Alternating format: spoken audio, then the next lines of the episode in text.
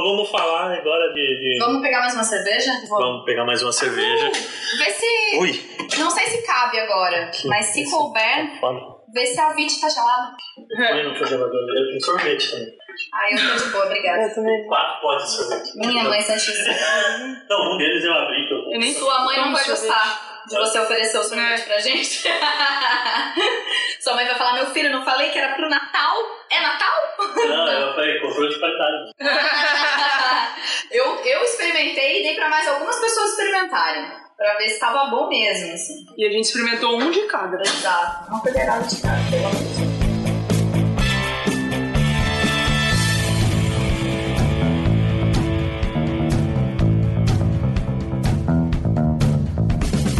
Olá, pessoas. Eu sou o João Montanha Dória. Oi, gente. Eu sou a Daiane da Rosa. E eu sou a Bruna Winter. E este é o Nicho.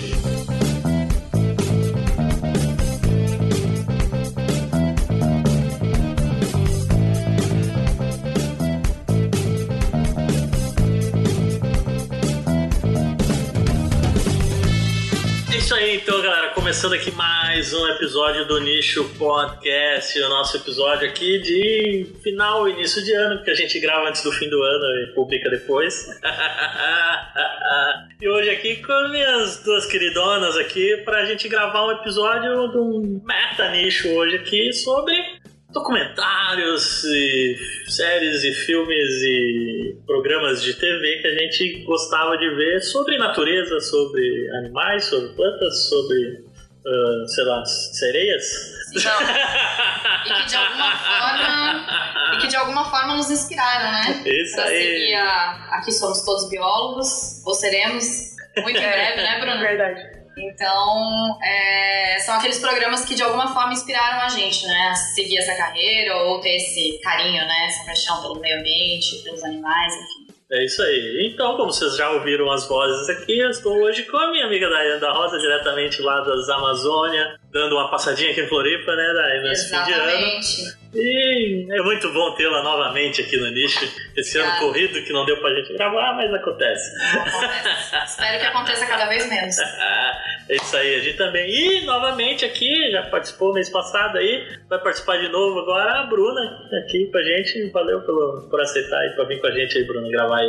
Viu só? Eu falei que vim de novo. É isso aí, isso aí. Então a gente vai falar sobre esses documentários, então, que a gente curtia quando era menino pequeno. Quando éramos jovens. Quando éramos jovens. Eu falo por vocês, eu ainda sou. Ninfetos e ninfetas. Alguns aqui já passaram dos 30, outros ainda não, então é. Eu acho que coisa, todos, né, já passaram dos 30. Ah, então não tem diferença. Então não vem com esse papinho. Não, mas é bom aproveitar agora as férias, né? Não tem nada pra fazer, joga na internet. Acho que todos que a gente vai falar agora estão disponíveis na internet, legal e ilegalmente. Então, né, vai da consciência de cada um. Acho que quase todos legalmente, né? Se você assinar Netflix, provavelmente todos. Isso. E tem uns programas de TV e coisas que você não vai ter muito acesso. Talvez tenha no YouTube alguma coisa. No YouTube tem muita coisa. Eu já achei muitos desses documentários no YouTube. Então... esses aqui eu também peguei no YouTube. É isso aí. Talvez os meus aqui, que sou mais o velhaco aqui, mas... seja mais difícil de achar. Eu acho que a tua lista é uma lista um pouco mais nerd. Aí talvez seja um pouco mais difícil de achar. Eu tive uma certa facilidade quando era criança de ter acesso. Essas coisas. Mas é isso aí. Então a gente começa a falar na sequência depois do escaninho.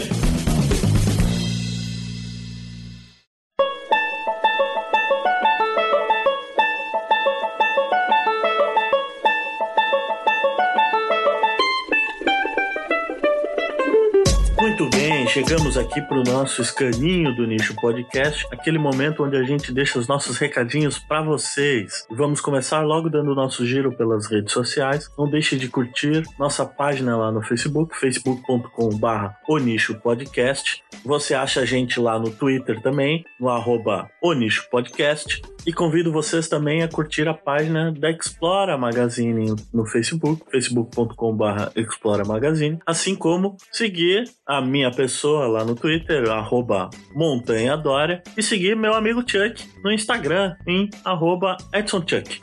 Eu peço sempre que vocês acessem, compartilhem, comentem lá no nosso site, o nichopodcast.wordpress.com. Lá vocês vão achar todas as informações sobre como você pode assinar o nosso feed na iTunes Store e pelo nosso RSS, feeds.feedburner.com/onicho. Comentários, sugestões, dicas, críticas, o que quer que seja que você queira entrar em contato com a gente, você pode fazer pelo nosso e-mail, onichopodcast@gmail.com. E você pode ver nossos episódios também lá no YouTube. Tem um link no post. Acesse, assine nosso canal e confira nossos episódios no YouTube também. Convido vocês também a conhecer o nosso financiamento coletivo recorrente, nosso Apoia-se, em apoia.se/onichopodcast. Lá a gente explica direitinho o que é o programa, o que é o financiamento coletivo, e lá você vai ter todas as informações de como você pode apoiar o nosso podcast para que ele cresça cada vez mais. O Apoia-se funciona como um financiamento recorrente, onde todo mês você apoia com uma determinada quantia e recebe uma recompensa equivalente a essa quantia. E somando o apoio de todo mundo, a gente vai bater, então, metas coletivas, onde nós, então, vamos poder chegar até o nosso objetivo maior, que é ter um podcast semanal para vocês aí. Quanto maior o apoio, maior a recompensa coletiva de todo mundo. É isso aí. Agora a gente volta pro nosso episódio de fim de ano, início de ano. Muito obrigado a todos vocês que nos acompanham nesses quase 2 anos de empreitada e um ótimo 2018 para todos nós.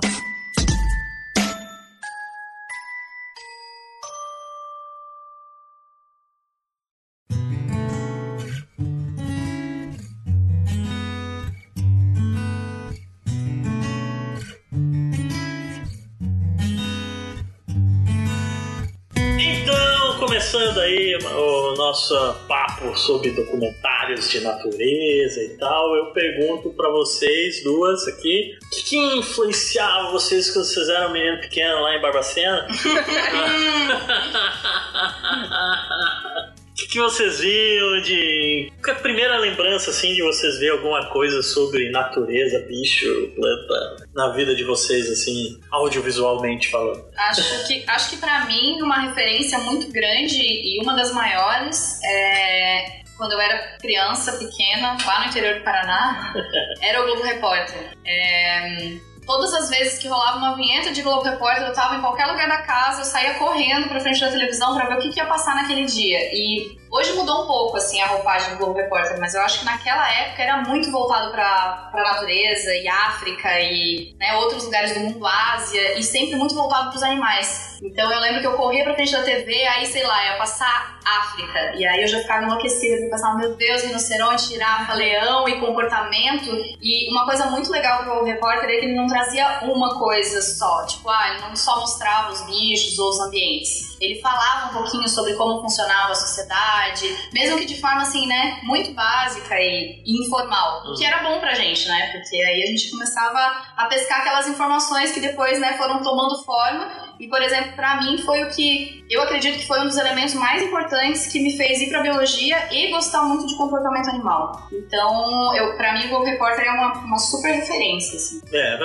Nesses programas mais antigos, sim, né? Quer dizer, pra mim também, eu lembro bastante de ter os programas mais de um, inclusive, que a galera da Globo mesmo gravava no Pantanal, na Amazônia, no Nordeste, lá, eu lembro da Caatinga, caranha na Caatinga, sabe, aquelas árvores tudo espinhosa lá, aquela coisa maluca que, imagina, um cara lá do Sul, só conhecia o Rio Grande do Sul, era a serra, os pinheiros lá e grama, tá ligado? Não tinha mais nada. E as dunas lá na praia, era que tinha. Na época tinha duna ainda, no litoral norte. Hoje em dia não tem mais. Mas eu lembro disso também, eu gostava de... Via também as chamadas e já ficava, vamos lá ver os bichos, vamos lá ver os... Exato, e eu acho que, até achei interessante isso que você falou, porque a nossa referência eu acho que é um pouco diferente. Eu não sei o que eu pensava, mas eu acho acho que eu pensava que só tinha bicho interessante e bonito na África, ou na Ásia, ou em qualquer outro lugar que não fosse o Brasil. Sim. E, obviamente, isso mudou durante o curso de biologia, aí eu comecei a conhecer e hoje trabalho e acho lindos os bichos brasileiros, especialmente os da Amazônia, que lá tem muita coisa que não tem aqui pro sul, sudeste e Mata Atlântica, né? Mas a minha referência maior de infância mesmo é muito relacionada à África, assim. Tipo, é um sonho de consumo. Eu ainda não fui, um dia ainda vou chegar lá, assim, pra, né, poder ver os bichos e tal. Mas eu não sei, a minha sensação assim era, eu vou ser bióloga pra poder trabalhar na África. Sim, migração dos gnu. Mas isso tinha muito a ver com o que a gente vê na escola também, né? Porque nos livros, livros de biologia, livro de geografia, era tudo a África, país, o continente selvagem, não sei o quê. É, o exemplo e aqui no Brasil não. O exemplo de predador era o leão, sim, né? Sim, nunca usava os bichos daqui, né? É. E engraçado como isso interfere, falando um pouquinho mais em didática, já entrando numa parte, né, de livro, assim. Estamos viajando aqui, né? As crianças, eu acho que hoje já melhorou um pouco, assim. E melhorou, eu digo isso porque, assim como eu, muitas crianças da minha idade, acho que tinha essa mesma sensação, que os bichos estavam lá, não estavam aqui. Por conta dos livros didáticos e tal. Então, você falava assim, quando eu comecei a dar aula, por exemplo, uma vez eu fui dar aula e isso era ensino médio já. Mas que bicho tem aqui e tal, não sei o quê. E aí as pessoas levantavam a mão e falavam girafa, leão. E aí eu olhava com uma cara assim, você tem certeza que isso tem no Brasil? Daí eles paravam pra pensar, não, no Brasil não. E aí que veio essa noção, né, de que a galera às vezes conhece muito mais o que tá lá longe do que o que tá aqui pertinho, né? Então é nosso papel também como educador mudar isso, né? Sim, com certeza. E isso é uma coisa que vinha... Porque, quando a gente tinha acesso a um documentário, uma coisa assim, era tudo feito de fora. Ou era os ingleses que faziam lá, os europeus, que a BBC é muito forte, a gente vai falar de vários documentários da BBC aqui hoje, né? E os americanos também faziam. Então, se tinha... E eles também, são duas galera que adoram fazer documentário de natureza na África, né? Os caras viajam pra lá e fazem tudo, esse tipo de coisa na África. Então, a gente tinha tudo importado, né? Porque aqui não se produzia nada. Os únicos que produziam eram as poucas vezes que você tinha uma reportagem no Globo Repórter falando de natureza, uma reportagem maior e tal. Sim. Que na verdade é quem tinha dinheiro pra fazer no Brasil. Era Globo. Ninguém mais tinha cacife pra fazer um negócio desses. Do cara ir pra Pantanal e ficar um mês e meio, 2 meses lá no Pantanal, gravar uma reportagem, né? Da mesma forma a Globo tinha dinheiro, mas ainda assim pegava muita coisa de fora, né? Mesmo o Fantástico, eu lembro uma referência muito forte minha, a Dai falou do Globo Repórter, mas pra mim era o Fantástico. De trazer alguns documentários da própria BBC e jogar em episódios. Então, pra mim também era bem forte isso. Fantástico, eu assistia direto, todo final de semana e sempre tinha uma reportagem ou alguma série que fosse de natureza, né? Pois é. No meu caso, o Globo Repórter também é uma referência, né? As coisas que às vezes passavam no Fantástico e tal. Mas eu tive a sorte de crescer lá em Porto Alegre, tinha 2 canais, que eram a TVE, que transmitia TV Cultura, né, de São Paulo, mas que tinha produção própria também, de um monte de coisa, TV Educativa lá no Rio Grande do Sul, que infelizmente fechou com a crise, os caras fecharam a emissora. E a Rede Guaíba também, que eles tinham bastante documentários, assim, e passavam tanto da BBC quanto dos americanos e tal, e um que marcou muito, era um que tinha, que era a América Selvagem. E lembro da Águia, então, tinha um episódio da Águia, eram episódios de meia hora, assim, então focavam no bicho, então o ciclo de vida do bicho, então tinha a águia, o urso pardo lá das rochosas, aí tinha os búfalos, né, os alce lá no Canadá também, que eles mostravam aí, América do Norte, né, no caso aí, mostrava, tinha às vezes em quando tinha alguma coisa no México, mas era pouca coisa, né? Mais México, voltado, né?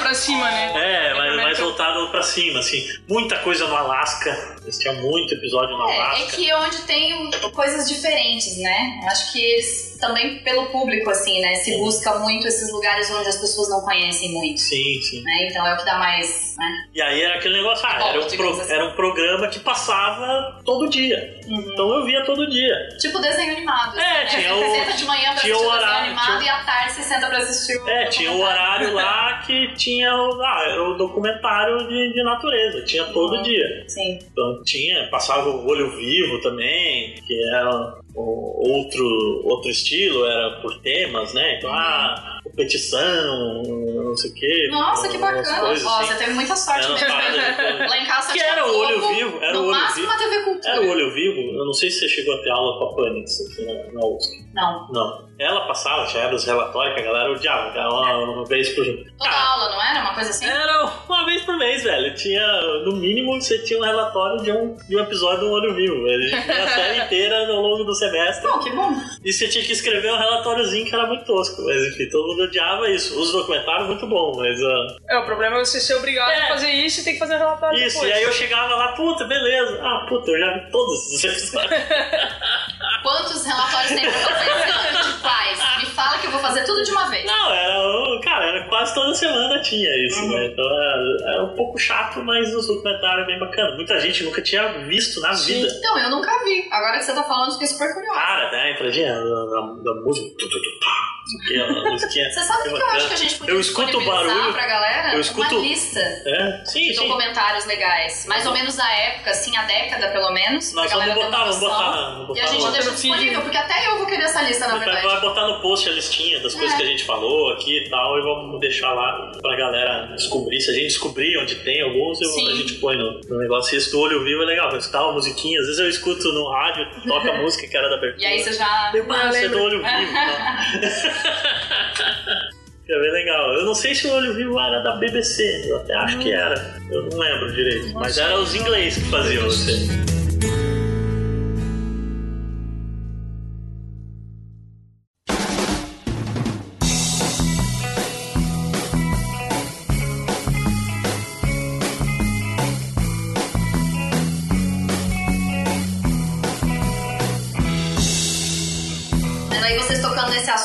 E a Bruna também já falou disso, me faz pensar, né? Quais foram os primeiros documentários que tiveram do Brasil fora Globo Repórter? Foram todos de gente de fora, né? Sim. BBC, NetGeo, essa galera que vinha, se interessava e vinha fazer, mas documentários, né? Sim, aqueles que mostram, por exemplo, agora que a gente já tá entrando nesse, né, no mérito dos documentários, tem o Planeta Terra, e um dos que me chamou muito a atenção é que quando eu fui morar na Amazônia, eu assisti o Planícies Alagadas, que é um documentário de tipo 1 hora e pouco. Cara, mostra tudo, assim. Você fica impressionado. Você fala, isso realmente acontece, isso acontece aqui, dentro do meu país, e eu nem sei que isso acontecia. Eu nunca fui olhar. Existe uma influência tão grande dos Andes, do Alaga e Desalaga, da Amazônia, né? Nas cheias e secas e tal. E que a influência vem de lá, na verdade. Não é uma influência, né, do Atlântico. Então, é muito louco, assim. E é um documentário especial, assim. Esse eu super indico. Não, tem muita coisa boa aí falando que, infelizmente, é um pouco divulgado até. Sim. Assim. E tem muita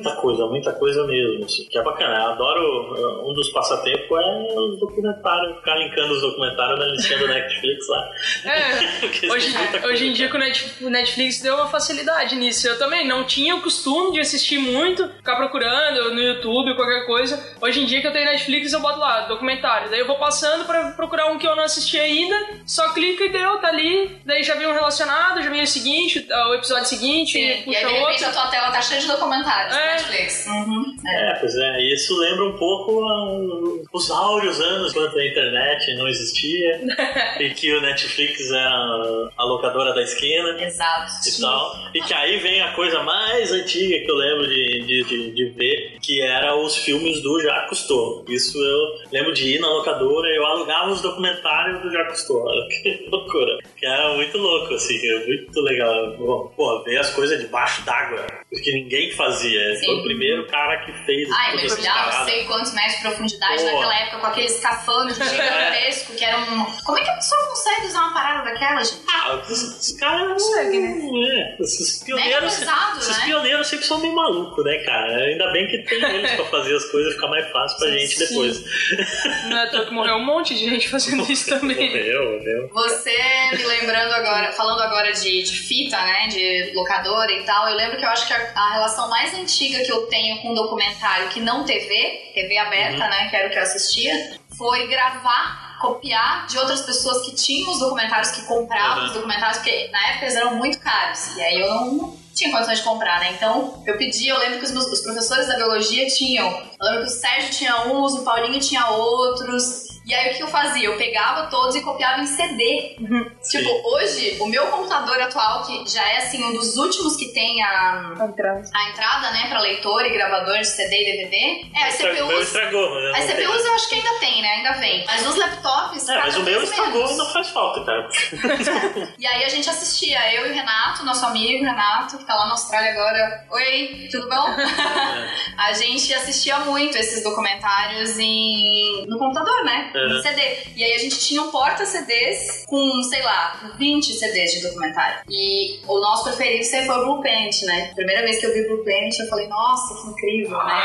Aquelas baleias imensas. Na época eu trabalhava com... Hoje eu também trabalho, mas na época eu trabalhava com mamíferos aquáticos, né? Tá. Olha só. Vinhetinha. É, não era essa música do documentário, mas enfim. Mas serve aqui, né? Serve. E eu acho que uma das coisas mais legais do Blue Planet é a cena do primeiro... Acho que é o primeiro episódio. Primeiro tudo, assim. Que ele começa falando da baleia azul, que eu acho que é uma informação... Eu sempre falo, quando eu dava e dou aula, eu sempre falo pros meus alunos que é o maior bicho que já existiu. Maior que qualquer dinossauro. E aí, quando ele fala isso no documentário, tu já gruda na tela, assim. E aí ele começa a falar que um ser humano consegue nadar dentro da veia de uma baleia azul, que o tamanho do coração dela é do tamanho de um Fusca. E aí eu olhava tudo aquilo e falava, gente, eu quero trabalhar com esse bicho até hoje, não tenho muita vontade. Quem sabe um dia, né? Não sei. Pois é. Mas a baleia azul é maravilhosa, né? Um bicho de quase 40 metros de enorme mesmo. Sim. E aí tem a baleia azul do Índico, que é a baleia azul anã, que tem só 27 metros. Só. É pequenininho, né? Anã. A irmã caçula. É 27. Anã é 27 metros. É uma piada isso, mas tudo bem. Rico, mas enfim. É foda. Ah, mas Blue Planet, pô, faz quanto tempo isso, né? Os professores continuam passando pra gente em sala de aula. Ah, faz 10 anos que eu me formei. Porque na essência, então, a parada não é tanto, né? Mas agora lançaram o Blue Planet 2, né? Sim, sim. E daí, o que é mais incrível, eu fiz um mini curso agora na Semana da Bio sobre produção e edição de documentário, de filmes, sobre biologia. E o professor que tava ministrando, ele comentou, ele falou, cara... O que faz a BBC apresentar um Blue Planet e, sei lá quanto tempo depois, apresentar o 2 com os mesmos bichos, as mesmas coisas, não mudou nada e eles ainda têm assunto pra falar. Eles vão lá e mostram uma perspectiva um pouco diferente e pronto, já é um negócio totalmente novo e você gruda na tela de novo. Pô, é a mesma coisa, eles, desde quanto tempo que eles estão na África gravando, eles vão lá e gravam de novo na África. Com o mesmo bicho. O mesmo bicho, a mesma coisa e é um negócio totalmente diferente. Te gruda na tela. É. Exato. É o mesmo. É porque os bichos são fodas. É. E tem muita coisa. Comportamentos novos também, né? Você, agora se ligaram que o bicho faz tal coisa, então vamos ver, vamos gravar ele fazendo tal coisa. É, você consegue umas coisas que no outro a galera não conseguiu achar, não conseguiu gravar e tal. E aí nesse, pô, conseguiu finalmente ver aquele comportamento que ninguém tinha registrado e tal. O cara ficou. Tem até o outro, né? Que é o Planeta Terra, que é um outro da BBC que é fantástico também. Tem um documentário que é das terras alagadas, que eles vieram pro Pantanal aqui. Que eles queriam gravar as piranhas no Pantanal. Isso não é uma parte do Planícies Alagadas? É. Eu acho que é uma parte desse que passa da Amazônia. É um de uma hora e pouco. É, que eles falam na África, na Ásia. Dos mangues, um pouquinho. É, e aí tem a do Pantanal, que o cara veio aqui e ele tinha 30 dias pra ficar aqui no Brasil, atrás das piranhas. Era a única coisa que o cara tinha que achar, era as piranhas pra fazer. E o cara não conseguiu. Ele achou as piranhas no dia 27. Ele tinha mais 2 dias, ele ia embora. Era a última saída que ele ia ter, tá ligado? E depois era ajeitar no máximo, sair pra um lugar muito próximo de onde ele tava e tal. Era a última saída pra um pico que tinha chance de achar, porque eles queriam um comportamento específico das piranhas lá, que ninguém nunca tinha conseguido registrar. Caraca, que loucura. E eles nem achavam os bichos, tá ligado? Quanto mais aquele comportamento. E o cara achou as piranhas exatamente fazendo aquele comportamento que eles queriam achar. Perfeito. E aí, eu não lembro. E E aí, desse episódio, o mais legal não é nem o episódio, é o extra do DVD lá, que é o making off desse episódio, que o cara conta todo esse negócio. Essa história. E o cara puto, que porra, 30 dias lá no meio do nada. Só pra os caras estavam no meio, né, do nada pra gravar o negócio e não conseguia achar. E se ele não tiver, se ele não achasse aquilo, todo aquele trabalho que ele teve, ele não ia entrar no documentário. Uhum. Tá ligado? Uhum. Que as outras coisas que ele gravou, cara, era tipo... coisas mais comuns, né? Não, era tipo, era encheção de linguiça, sim, na verdade. Eram as imagens de, indo pro campo, aquelas coisas, aquelas tomadas, em que tal, em que tá o narrador falando em cima e tal, mas não é a imagem daquele que o cara quer contar. É o antes de chegar lá, aquele negócio todo. Que aí as outros takes os caras fizeram, mas faltava o take da parada principal, tá ligado? E aí o cara conseguiu um take, tipo 10 minutos que ele conseguiu gravar os bichos fazendo ali tudo. E deu, em 30 dias, tá ligado? Já puxando... e eles iam embora porque eles não tinham mais dinheiro, porque os caras... Eles não tinham ficado. Eles foram adiando a ir embora dos caras, tá ligado? E, cara, a gente só consegue pagar mais 5 dias pra vocês, então se virem. Mas puxando esse link aí do making of, tem uma série no Netflix também, que em inglês é Tales by Light, e acho que traduziram pra Contos da Luz, que são histórias de fotógrafos que vão pra fotógrafos de natureza ou alguns de viagem. E aí mostram as dificuldades também, a história de vida deles, o por trás de tudo. Então fica mostrando eles lá paradinho, procurando bicho por dias. Aí, não encontrou o bicho, vamos mudar de foco, vai pra outro lugar, porque o cara quer tirar uma foto. E aí mostra também como são feitas essas fotos que a gente vê. O negócio também é absurdo, assim, é bem interessante de assistir pra saber as dificuldades de campo, o que acontece, até pra ter uma noção de a vida de fotógrafo é boa, o cara tá ali no meio dos negócios, mas não é bem assim, né? Tem trampo fudido por trás. Pode falar palavrão? Pode falar. Vai escutar depois da meia-noite, né? Pode falar a merda que quiser. Beleza. Falar esse termo impossível para menores, gente. Não, isso é tranquilo. Até hoje a Apple não tirou a gente da iTunes, tá tranquilo. Se não tiraram a gente da iTunes até hoje... Tá 16 mais? Não, tá livre. Se não tiraram a gente ainda, eu não precisei mudar pra linguagem adulta. Ufa! Tem problema. Que tem lá, eu posso marcar um botãozinho, linguagem extrema. Mas eles não falam português. Mas ninguém vai denunciar essa porra, tá ligado? Então foda-se. Ninguém vai denunciar essa porra, então foda-se. Espero que não. Foi perfeito essa, hein? Adorei. Essa daí podia ser no começo, né? Ninguém vai denunciar. Ninguém vai denunciar essa porra, então foda-se. Bom dia, galera! Esse vai ser um final de bloco. Com certeza vai ser um final de bloco. Fechou legal.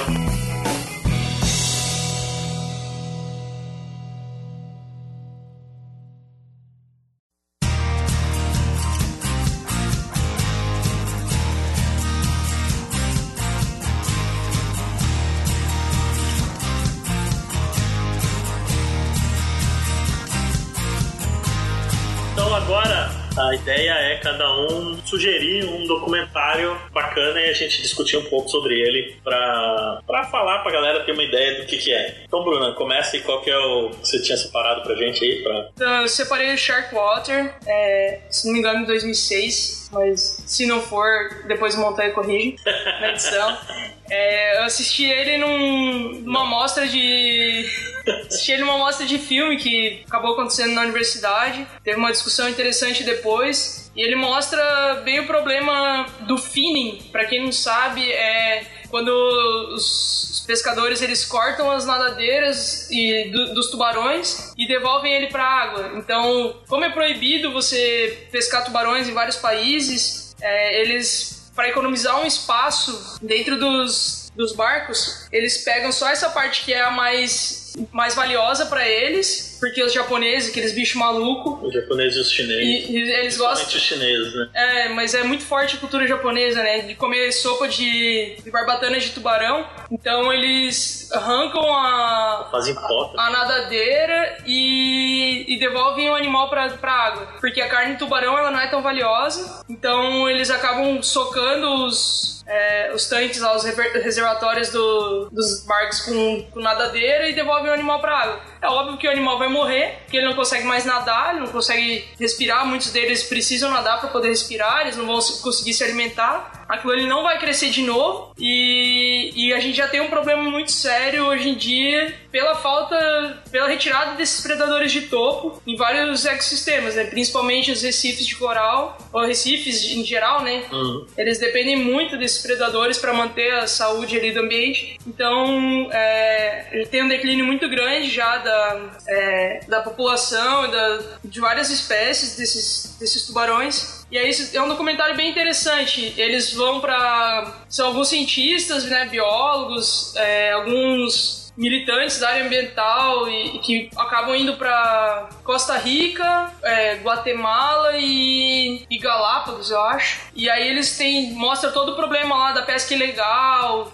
porque eles inclusive pescam dentro daquele parque de Galápagos, né, que é proibida a pesca, eles pescam lá dentro. Em vários outros países, aí mostra todo o problema da corrupção, de como os navios que são apreendidos acabam sendo liberados depois. É um documentário bem interessante, muito triste. Quando mostra a cena da matança, assim, eles pegando dentro do barco, tirando as nadadeiras e devolvendo o tubarãozinho, e aí eles filmam lá embaixo o tubarão também. Pô, é um negócio bem triste, assim. Eu confesso que eu chorei horrores. Imagina. Só por curiosidade, a nadadeira dorsal? Todas. Corta tudo. E, então, jogam... E corta com o bicho vivo, né? Corta com o bicho vivo. Não vai matar o bicho pra... Não vai perder tempo matando o bicho pra depois cortar. Eu corto com o bicho vivo, joga ele... nadadeira peitoral, nadadeira dorsal... Corta tudo. O bicho fica no fundo. E morre. Ele desce igual um torpedo. Exatamente igual um torpedo. Ele desce pra baixo e fica. Aí fica no fundo e aí mostra acumulando, assim, alguns no fundo. Cara, é um negócio bem... Nossa, gente, bem triste. Agora eu não vi esse não, mas vou assistir. Essas cenas são terríveis mesmo. E é pros caras tomar sopa de barbatana de tubarão, cheirar pó de... Cheirar pó? De cartilagem de tubarão. Por que eles cheiram isso? Só que é afrodisíaco, né? Afrodisíaco, da virilidade. Tipo o boto na Amazônia. Aquelas coisas da medicina chinesa, que tem umas paradas que, cara, não faz o menor sentido, assim, tá ligado? E a sopa, cheirar os chifres de não sei o que também que eles fazem, que, cara... A sopa, ela é muito tradicional em casamento, né? Eles têm que servir lá no Japão, é bem tradicional servir a sopa de barbatana de tubarão, ou no casamento, ou na lua de mel. Porque diz que se não tomar essa sopa, o casamento não vai dar certo. Só que, velho, aqui tem um tubarão que tá lá no fundo do mar, a ver... com a porra do seu peru que não sobe. Cara, é cultura, né? Isso é uma coisa cultural. E é difícil de achar, isso vem de muito tempo. Eles matam os botos pra tirar o olho, ou no caso do boto macho, o órgão genital. E aí, se for do órgão genital, eles botam num frasco de vidro e tu mantém em casa. E às vezes eles bebem isso. E o olho do boto eles mantêm como se fosse um amuleto com eles. Alguns botam, tipo, em algum lugar que dê pra carregar no pescoço e outros carregam em alguma parte do corpo. Que diz que atrai qualquer mulher que você quiser. Ou seja, né? O cara não se garante, né? Exato. Aí eu fui dar uma oficina esses dias, sabe o que a galera falou? Todo mundo falou exatamente isso que você disse. Porque a galera não se garante, né? Aí tem que ficar fazendo essas coisas. Então, assim, a galera mais jovem... A Ferrari é mais eficiente. A galera mais jovem já tá tendo muito mais consciência dessas coisas. E isso me deixa feliz, assim. Mas a galera mais jovem toma Viagra, né, cara? É foda. Mas o Viagra não tá matando os bichinhos, pelo menos. Se tu quiser morrer, eu também... Viagra com energético, velho. Meu Deus, cara. A galera tendo... Não, mas se tu quiser fazer mal pra tua saúde... É você fazendo mal pra você mesmo, né? Não é você... Não, mas tipo, não é galera mais novinha, só mudou a parada que usa pra se garantir. Sim, né? Não, com certeza. A insegurança continua. Não, mas insegurança sempre vai ter, né? Não é toa que é uma parada muito social. Não é toa que aqueles ave do paraíso, você vai ver o tanto de coisa que os comportamentos e todo o aparato que eles têm, cara, desenvolveu porque os caras não aguentavam no corpo e... É alguma coisa que foi evoluída ali, pô. Eu precisava ficar mais bonito pra atrair alguém. Não, mas isso aí, eu vejo isso de outra forma. Eu entendo a... eu tô zoando. A piada, né? Eu mas sei assim, que não é assim. Exatamente. O que acontece é que tem menos fêmea. A taxa reprodutiva de fêmea é menor do que de macho. Geralmente essas aves que têm comportamentos que os machos são maravilhosos e fazem todo um comportamento de corte, é porque a taxa reprodutiva, em termos de nascimentos... há muito mais macho do que fêmea. Então o macho ele tem que ser o fodão. Sim. Porque tem uma fêmea pra 40 bichos. E aí o que eles vão fazer? Aí cada um faz uma dancinha lá, sensual, diferente, né? Pra tentar conquistar a fêmea. Pois é, com aquelas fazendo um monte de coisa, aquelas penas e coisa e tal. Vocês viram como a gente viaja? A gente saiu dos tubarões e foi pras aves falar de comportamento reprodutivo.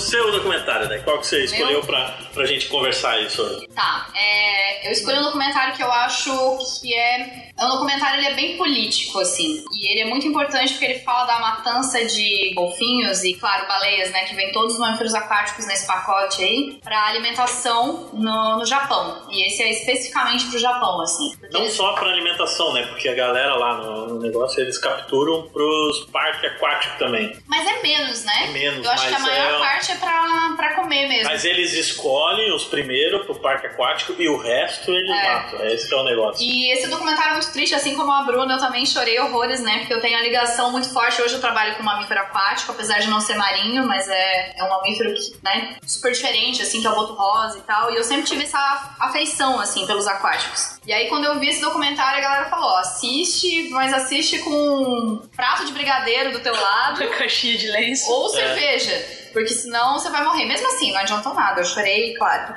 Bom, o documentário é uma equipe de jornalistas que vai pra esse lugar. É uma cidade no Japão que eu não lembro o nome, mas é conhecida a Bahia como The Cove, que é exatamente uma enseada numa baía maior, assim, onde eles conseguem cercar as manadas de golfinho, que tem algumas espécies lá, não é só uma, e eles cercam, trazem pra beira. Quando eles estão, assim, já num lugar onde é muito raso, o pessoal cerca com os barcos e com arpão eles vão matando de um por um. Mas assim, não é como aqui no Brasil, às vezes, que você vê os grupos, né? Sei lá, 20, 10 indivíduos, não. Lá é tipo 100, 200 bichos de uma vez, e eles matam todos. E aí a Bahia é conhecida como Bahia Sangrenta também, porque quando eles terminam a matança, eles levam todos os bichos pra areia, e tanto a areia quanto a água do mar fica com aquele sangue por alguns dias, né? E essa equipe também, ela faz um trabalho muito completo, assim, porque ela vai até os restaurantes, até os supermercados onde vende, e aí eles conversam, eles fazem bem esse papel de advogado do diabo, assim, né? Eles chegam pras pessoas e falam, mas por quê? Então, por que que você vende isso? Por que que você vende essa comida? Daqui. Mas o mais louco é que no supermercado e tal, é porque realmente é ilegal a parada. No Japão você tem toda aquela coisa que é o único país que, tirando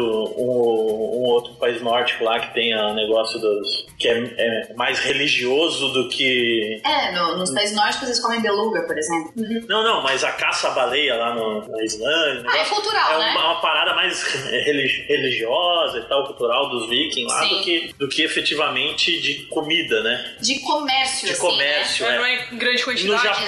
E no Japão tem aquele negócio que é o único país que realmente caça com objetivo comercial, apesar de eles dizer que é científico, né? Coisa que não é porra nenhuma. Mas e altamente comercial, né? Porque eles matam... E eles eles liberam a baleia, tanto que tem a cena, eles vão no supermercado e tá lá, carne de baleia. Exato. Que eles estão vendendo, mas na verdade é os golfinhos. Exatamente. Os caras fazem tipagem, compram, fazem tipagem de DNA e mostram que eles estão vendendo golfinho. E golfinho não é permitido pela legislação, tá ligado? É um bicho que é protegido. Não é permitido, se é permitido em baixa quantidade. Não é permitido pela legislação. Entendi. Só pode as baleias lá e tal, tem as espécies específicas que pode, umas 2, 3 espécies que eles podem, mas os caras caçam qualquer coisa que a gente come baleia. Sim. Depois que tirou a cabeça, ficou só a carne, velho. A carne é muito similar. É igual a tubarão. Tem uma capa de gordura muito parecida, a pele é muito parecida, mas pelo tamanho, mas se tu tá cortado em pedaço, tu não vai saber o que é. Então até por isso que os caras são ameaçados. Exato. Os caras estão fazendo a parada que é ilegal, apesar de todo mundo saber, o governo sabe, as autoridades sabem, não fazem nada pra conter, né? Exato.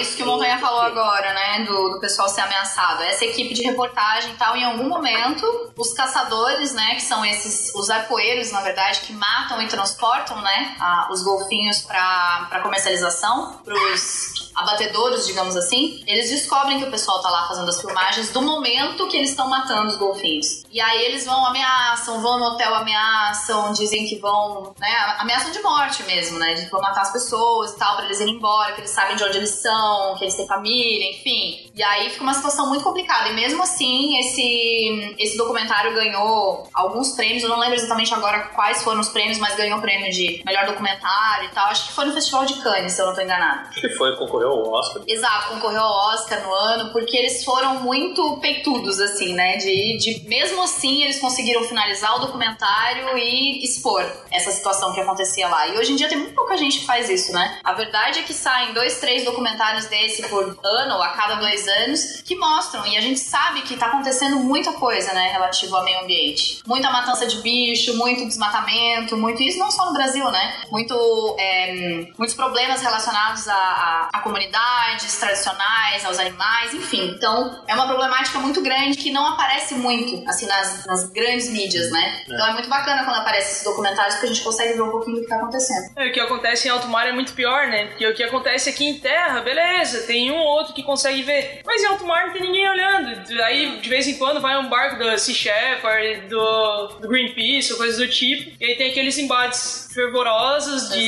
de tiro, e é bem complicado. Mas eu queria fazer uma pergunta, isso que acontece lá no Japão, no Decove, acontece uma vez por ano ou é rotineiro? É rotineiro. Porque isso, lá na Islândia, não lembro qual que é o país ali, ou dos nórdicos lá, não lembro qual é o país que rola. Acho que é uma vez por ano que acontece, é um período... Tipo um festival. É um festival, né? Então eles inclusive já tiveram pesquisas lá que falaram que aquilo lá não é tão problemático pra população. Tipo, não passa de 10 baleias que os caras caçam, né? Tipo, é um negócio diferente, na Islândia, né? Acho que é isso, acho que é 10 baleias. Então, se isso acontece o tempo inteiro, que é o problema, né? Se é uma vez por ano acontecer isso, tudo bem, né? É, segue o padrão migratório dos bichos, né? Porque eles não ficam ali o ano inteiro. Então tem a época do ano que é bem isso, os caras pegam o bando inteiro. Exato. E jogam pra Bahia e matam o bando inteiro. Mas que tem várias espécies, né? Elas não passam ao mesmo tempo, né? Era isso que eu ia falar. Tem algumas que são migratórias anuais e tem algumas que são migratórias diárias, que passam ali uma vez por dia, ou uma vez a cada 2 dias, ou uma vez por semana. E nesse momento é aquele certo. Então rola o ano inteiro isso. Rola o tempo inteiro.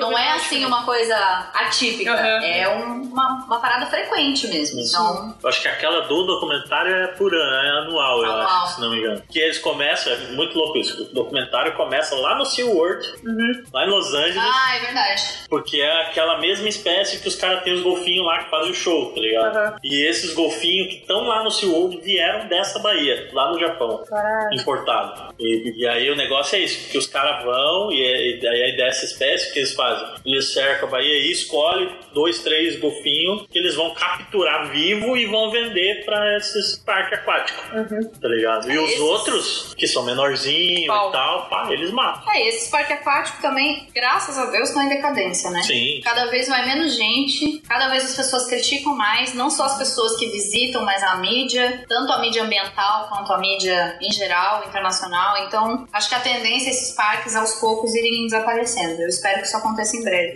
Pois é. E aí, quando faz um que tem muito sucesso, assim, sempre tem um cientista que faz um híbrido maluco que dá problema e os dinossauros matam todo mundo. Jurassic World. Falando em dinossauro, mas porque tem um pra falar de dinossauro depois.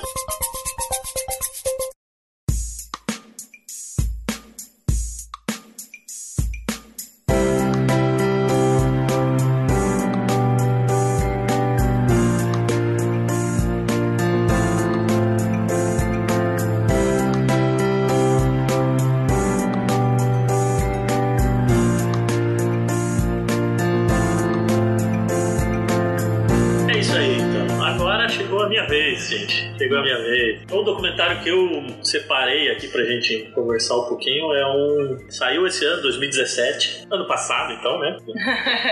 É uma produção do Netflix também, junto com o pessoal que produziu o documentário. Então, aquelas coisas que os caras chegam com a ideia e o Netflix dá uma grana ainda para os caras terminar a produção, né? E o documentário chama Chasing Coral, então, que seria Perseguindo o Coral, né? Acho que Em Busca dos Corais. Em Busca dos Corais, é Perseguindo os Corais, Em Busca dos Corais, que é um documentário que fala sobre o branqueamento dos corais, a morte dos corais ao redor do mundo, né? Então, os caras são um grupo de pesquisadores americanos em parceria com outros grupos do mundo, mas são liderados por os pesquisadores americanos, que eles estão investigando as causas do branqueamento dos corais ao redor do mundo todo. Então, eles mapeiam todos os eventos de branqueamento que eles têm e chegam ao ponto da questão da alteração da temperatura da água e tal.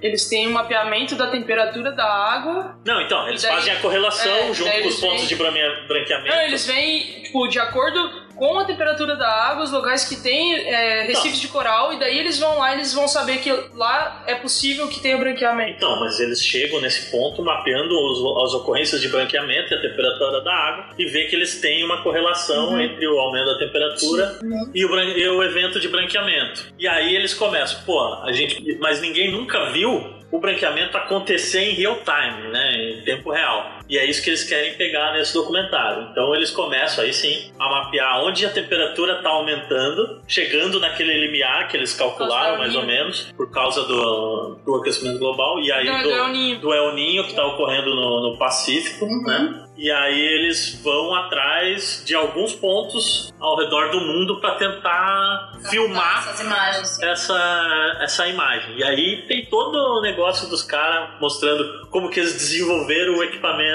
para conseguir fazer essa parada e monitorar, botando o robozinho lá pro computador debaixo d'água e aí não funciona, dá pau, vem tempestade que leva o negócio longe, eles perderam não sei quantas câmeras. Eles filmaram bonitinho, não, tá tudo certo, conseguiram botar debaixo d'água, tava lá, daí pegam todas as fotos sem foco. Perdeu o foco da câmera dentro da água, tipo, tava tudo certo e de repente não tava mais. Ao longo do tempo perdeu o foco, e aí teve umas que eles perderam porque deu uma tempestade e os negócios saíram rolando, eles nunca mais acharam. Outras que a caixa estanque vazou e molhou toda a câmera, estragou a câmera e tal. E no final os caras desistem e começam aí todo dia, desce os caras mergulhando e começam a filmar no mesmo ponto. Em vários pontos, né? Eles filmam sempre do mesmo lugar em vários pontos. Sempre do mesmo lugar em vários pontos. E aí os caras vão e aí eles descobrem que tem 2 lugares lá na Austrália, na Grande Barreira de Corais lá. Tá muito propenso para ter o branqueamento e eles precisam escolher um pra ir, porque... Vai uma equipe pra cada lado, né? Mas depois acaba o dinheiro e eles não deu branqueamento. E eles têm que escolher um pra ficar, porque só tem mais dinheiro pra manter um grupo lá. E aí dá sorte de escolher um dos grupos que eles conseguiram chegar. Dá uma parada bem no penúltimo dia que eles iam embora. Ficou... Eles viram todo o processo, né? Eles veem o Recife todo inteiro, de repente o coral branqueando, e o branqueamento é a expulsão das zooxantelas, são aquelas algas que ficam associadas ao coral. Com o aquecimento da água, o coral expulsa essas algas. E a cor que o coral tem, muito é dele, mas boa parte também vem dessas algas. E ele fica branco por causa do carbonato de cálcio. Ele fica branco porque fica da cor do esqueleto dele. E o branquear mesmo, ele não significa a morte do coral em si. O branqueamento é uma etapa que pode causar a morte, porque depois que ele expulsa as algas, ele pode recrutá-las de novo. Mas em casos que isso permanece por muito tempo, o coral acaba morrendo, porque ele vai ser recoberto por outras algas, macroalgas, e aí ele já não consegue mais se alimentar, e que o forte da alimentação dele vem pelas algas, né? Ele usa bastante disso para a energia dele. E aí, como ele não consegue recrutar, porque fica muito tempo quente, aí ele acaba morrendo. E aí mostra todo o período de transformação em time-lapse, assim, é bem interessante. E aí é aquele negócio, os 3 documentários são mó tristes, cara.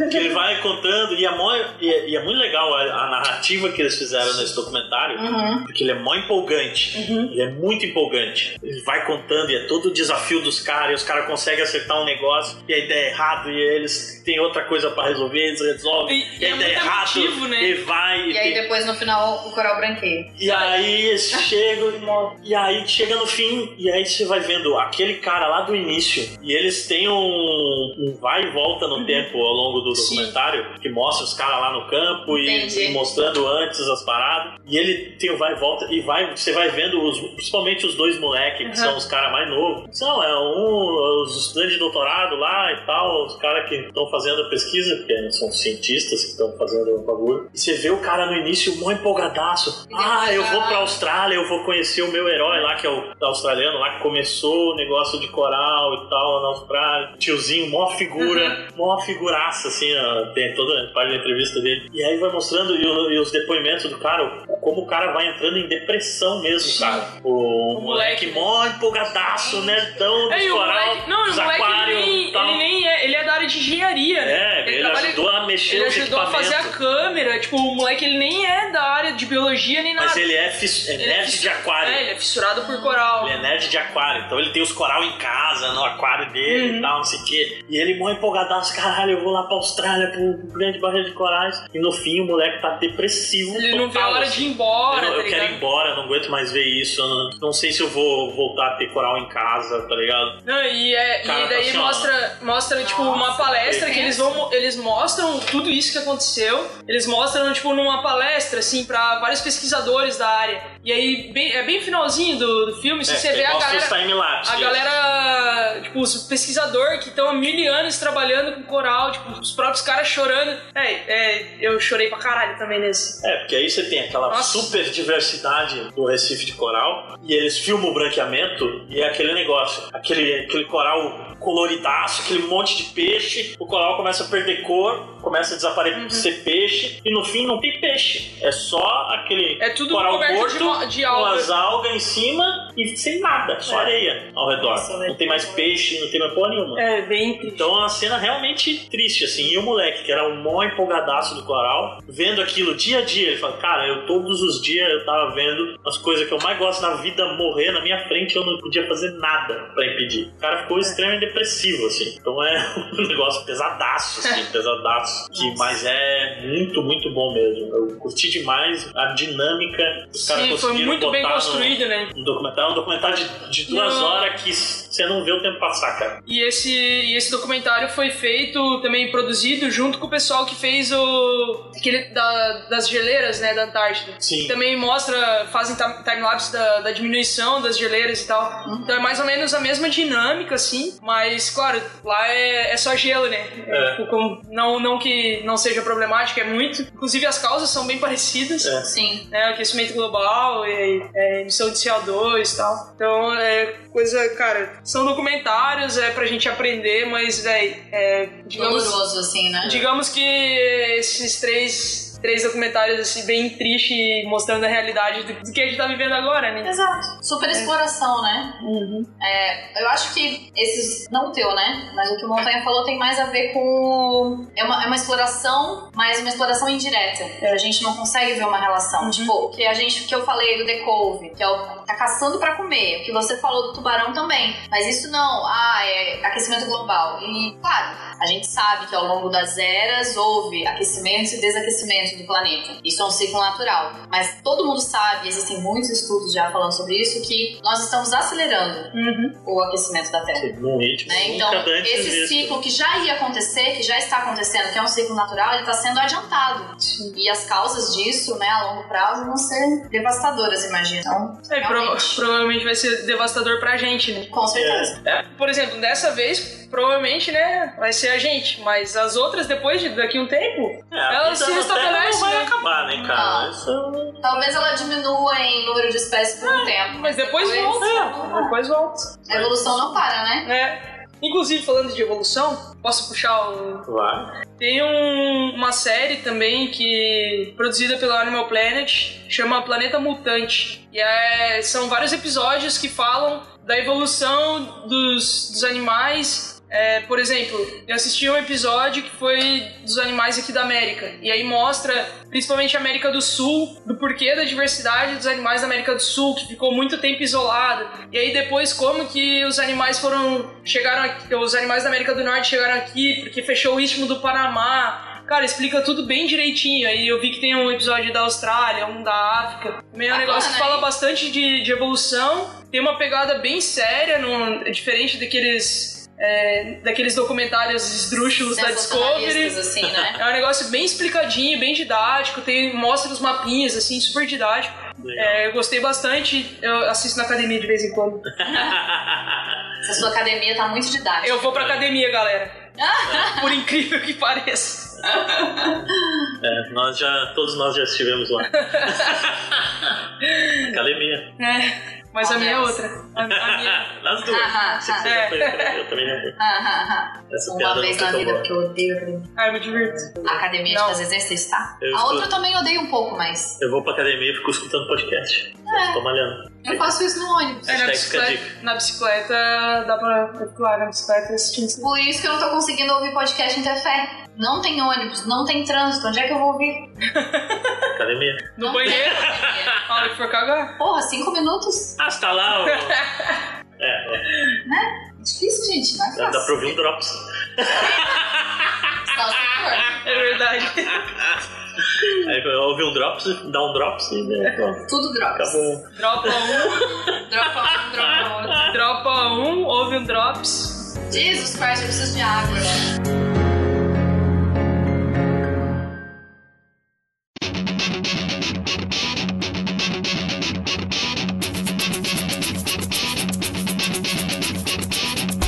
Mais que a gente tem pra falar agora. Eu quero falar dos dinossauros. É sério. Eu quero falar dos dinossauros. Gente, olha só, eu quero falar dos dinossauros. Cara, porque é uma série muito boa, velho. Então, é uma série que passou no Fantástico. Eu lembro que eu assisti quando passou. E foi, não sei se foi a primeira, mas... talvez a primeira que passou no Brasil, que era uma série científica que eles remontaram com muita coisa de arte. Então, tipo, computação, umas paradas assim. É a série Caminhando com Dinossauros, Walking with Dinosaurs, também da BBC. E aí mostra... eu acho que são, não sei se são 10 episódios. Vai mostrando, tipo, como eles viviam, que viviam em bandos, em grandes bandos. Mostra a diversidade deles... E eu usei pra fazer um trabalho esses tempos atrás aí sobre o ovo de dinossauro. Então tem várias coisas de comportamento, cuidado parental, coisa que a galera não acreditava muito que existia, né? Porque, era tudo réptil grande e ainda, não sei se na época, com certeza já tinha bastante estudo sobre o comportamento de réptil, mas... acho que não era muito difundido, né? Então a galera só achava que esses bichos largavam os filhotes ali e deu. Mas ali nessa série mostra bastante coisa, assim, de eles escolhendo local pra colocar os ovos, pra fazer os ninhos, cuidando de ninho. Mostra, inclusive, que já tinha alguns mamíferos ou precursores de mamíferos. Precursor não, proto-mamíferos. Proto-mamíferos, antecedentes dos mamíferos. Precursor serve. Precursor dos mamíferos. Não, mas antecedente criminal. Antecedente, né? Tava lá. Antecessor. Os antecessores dos mamíferos ali, sinapses. Cara, eu vi isso. Cara, é muito bom. Porque eu lembro que os antecessores dos mamíferos viviam numa soquinha pequenininha, assim, era tipo uns cachorros e tal. E ele, inclusive, fala isso. Tinha uma cara meio de gambá, assim. Isso, era uma mistura de gambá com cachorro, num tamanho de cachorro, né, de porte, assim, e com pelos, né? Sim. Eu não sei se nessa série eles já falam dos dinossauros com penas, mas eu acho que não. Não, ainda não, eu acho. Eu acho que que vem depois isso. Né? Tava começando a ter essa... Sim, acho que ainda não tinham achado aqueles fósseis bem de dinossauro mesmo. Mas é muito interessante, assim, é antigo, mas, cara, é muito bonito de assistir. Claro que hoje em dia você joga no YouTube, é uma qualidade muito ruim, mas, cara, vale muito a pena. Todas essas coisas que a gente vê, é só ver a diferença. Inclusive, eu acho que tem Netflix. Eu acho que tá disponível no Netflix. Esse negócio da tecnologia, só vem a diferença do primeiro Cosmos lá de 80 pro de agora. Não, de agora 2000, tá incrível. 2014. De agora tá maravilhoso. E vai ter... Vai continuar. Começaram a produção da segunda temporada. Eu nem vi a primeira inteira, eu vi algumas cenas. Nossa, assim, eu fiquei impressionada. Aquela bola dele gigante que vai se deslocando pelo mundo. Assim. Pra gente falar de programa de TV e tal, o episódio do tardígrado no Cosmos é sensacional, cara. O que é um tardígrado, Montanha? É os bichos mais motherfucker do universo, velho. Tardígrado que tem cara de ursinho, é. Você olha no microscópio, parece um ursinho assim na Atlântica que fica... Ursinho imortal assim, que não morre por nada no mundo, aqueles, aqueles bichos. Ah, já acharam o tardígrado do lado de fora do ônibus espacial depois da reentrada, se tem ideia. Depois o quê? Da reentrada do ônibus espacial na... Pega fogo tudo ao redor. Ah, entendi. E... What the fuck? E os bichos não morreram. Não, botaram eles no vácuo, no espaço, né? É, os caras já acharam na estação espacial. É, eles já fizeram os testes também. E os bichos estavam lá de Foram da Terra. Será que foram da Terra? Sinto medo. No espaço? Nas placas da estação espacial, mano. Será que não veio do espaço? Vai saber. Sinto medo. É uma coisa que é... Alguém estuda esses bichos? Sim, mano. No Brasil alguém estuda esses bichos? Acho que não. Acho que sim, acho que não. Tem uma galera que vai pro Antártica lá. Tem... Onde é que tem esses bichos? Todo lugar? Cara, pelo que eu vi, em todo lugar. Todo lugar, velho. Todo lugar, o úmido tem. Quantas espécies de tardígrado tem? Ah, não sei. Mas são, tipo, muitas? Não. Tipo mosca, assim? Não. Meia dúvida, sei lá. Ah, tá, são poucos. Entendi. Eu achei que era um absurdo, porque se tem em todo lugar, às vezes é bem diversificado. Não, tem em todo lugar. Como drosófila, por exemplo. Tem em todo lugar, mas toda vez que aparece um trabalho qualquer de alguém que identificou tardígrado, tá tardígrado, não tá espécie, né? Porque talvez a gente não tenha. Tem muito pouca gente que estude com a taxonomia de tardígrado. Tardígrada, tardígrada. É, espécie. Eu já botei isso uma vez, né? Tardígrado. Ah, eu vi o bicho no depois e comprou mal, coisa nada. É a única coisa viva, né? Tardígrado. Calma, você tá digno. Calma lá. Deu uma mexidinha. Foi um caderninho lá. Mas então, eles vivem em todos os ambientes? Todos. Tendo água, tendo umidade. É umidade. Tem água. Tendo umidade. Olha, no espaço, como é que eles fazem? Porque eles aguentam. Sem água? Sem água, sem comida, então eles vivem sem nada, lugar. Sem ar, sem vácuo. Então eles vivem em todo lugar. Sim. Se chover, deu. Mas eles ficam lá, tipo, inerte, tá ligado? Vegetativo. Ah, não ficam vivendo, eles se reproduzem. É, só que aí aquele negócio, caiu, bateu água, quase imediato. O negócio é bizarro, velho. É. Não é assim, o esporo do fungo que fica. É, então, ele não faz esporo. Não esporo, ele simplesmente. Ele trava. E é aquele negócio, o bicho com as 8 perninhas dele lá, maluco, sei lá quantas perninhas que é. Eu acho que é mais difícil. Se alguém aí trabalha com tardígrado, dá um toque pra gente poder saber mais sobre eles. Gente, fica a dica, trabalhem com tardígrados. Muito a descobrir. Os ursinhos motherfucker. Não é? É muito louco. E eles são bonitinhos, né? São. Você vê no microscópio, parece uns ursinhos fazendo assim pra você. Ah, eles pintados igual a galera bota, é bonitinho, né? Computação gráfica. Computação fica legal. Os bichos são microscópicos, né? São microscópio praticamente transparente, né? É, mas enfim, é bem legal. O Cosmos é uma série massa, assim. E que é legal de ter essa dicotomia. Que eu via, passava na Guaíba, lá em Porto Alegre. Eu via direto, cara. E também, aquele negócio, cara, é 10 episódios que eu vi durante anos, aquela porra. Mas a gente não tinha essa ideia de temporadas ou coisa. Né? Sim, naquela época, né? Não existia pra gente isso.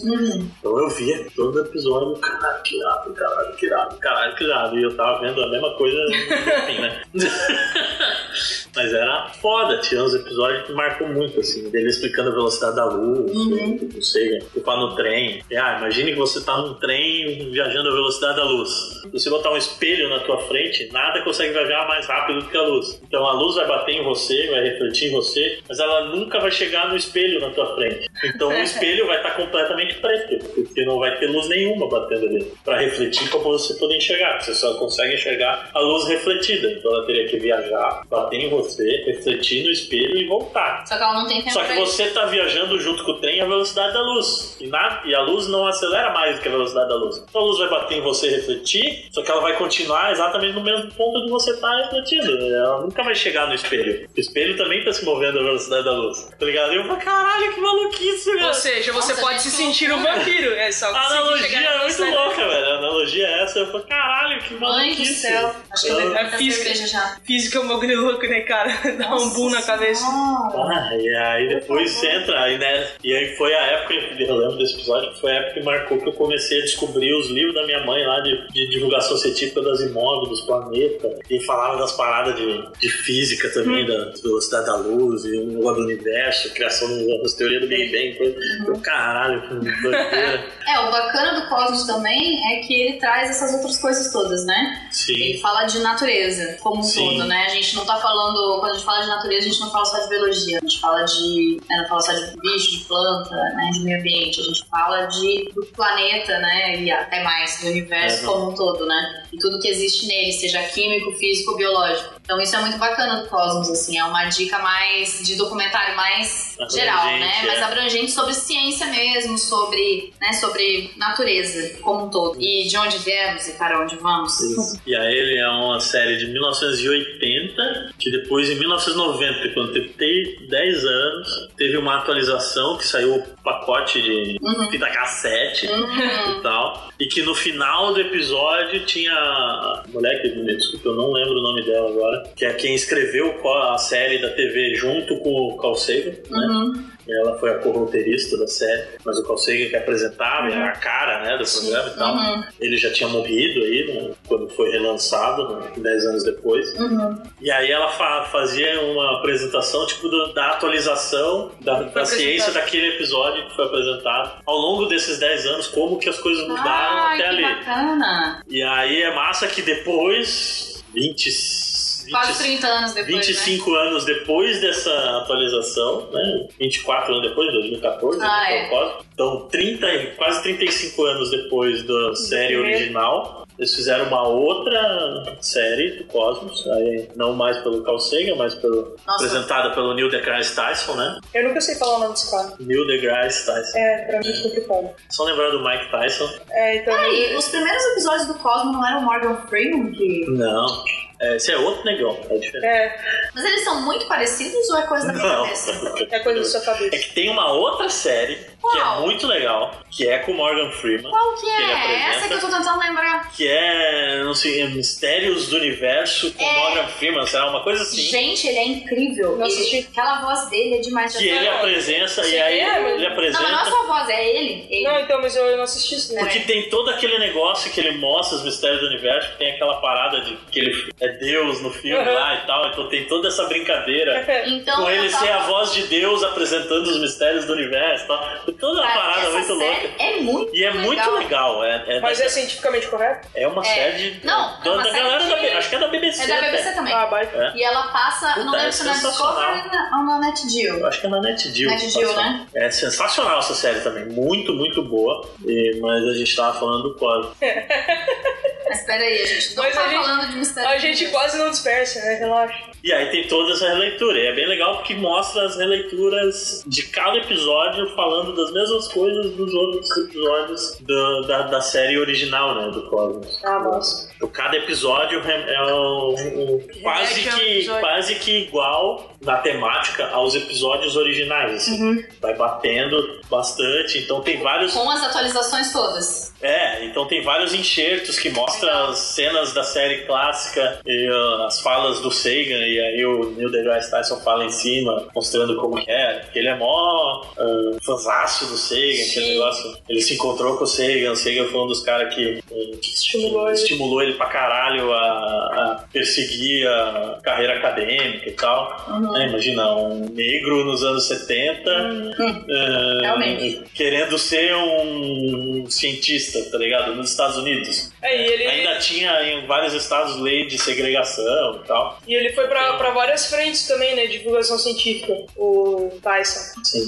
Ele tem um podcast também, Star Trek. Que passa, né? Hoje em dia ele é filmado também. Tem filmado, mas... Passa no NetGeo. Nossa, gente. Mas tem... Eu assino o feed deles. Cara, é muito bom. Também, ele traz sempre um convidado...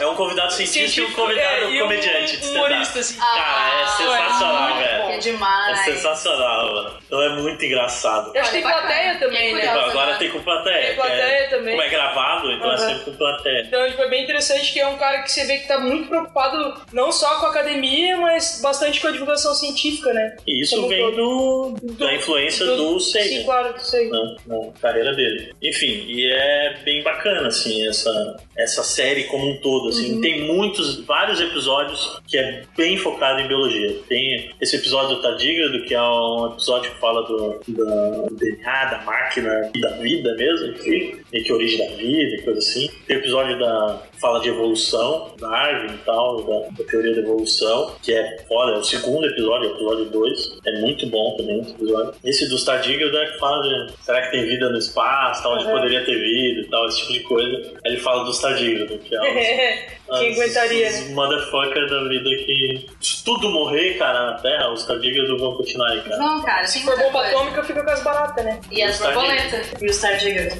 As borboletas também ficam.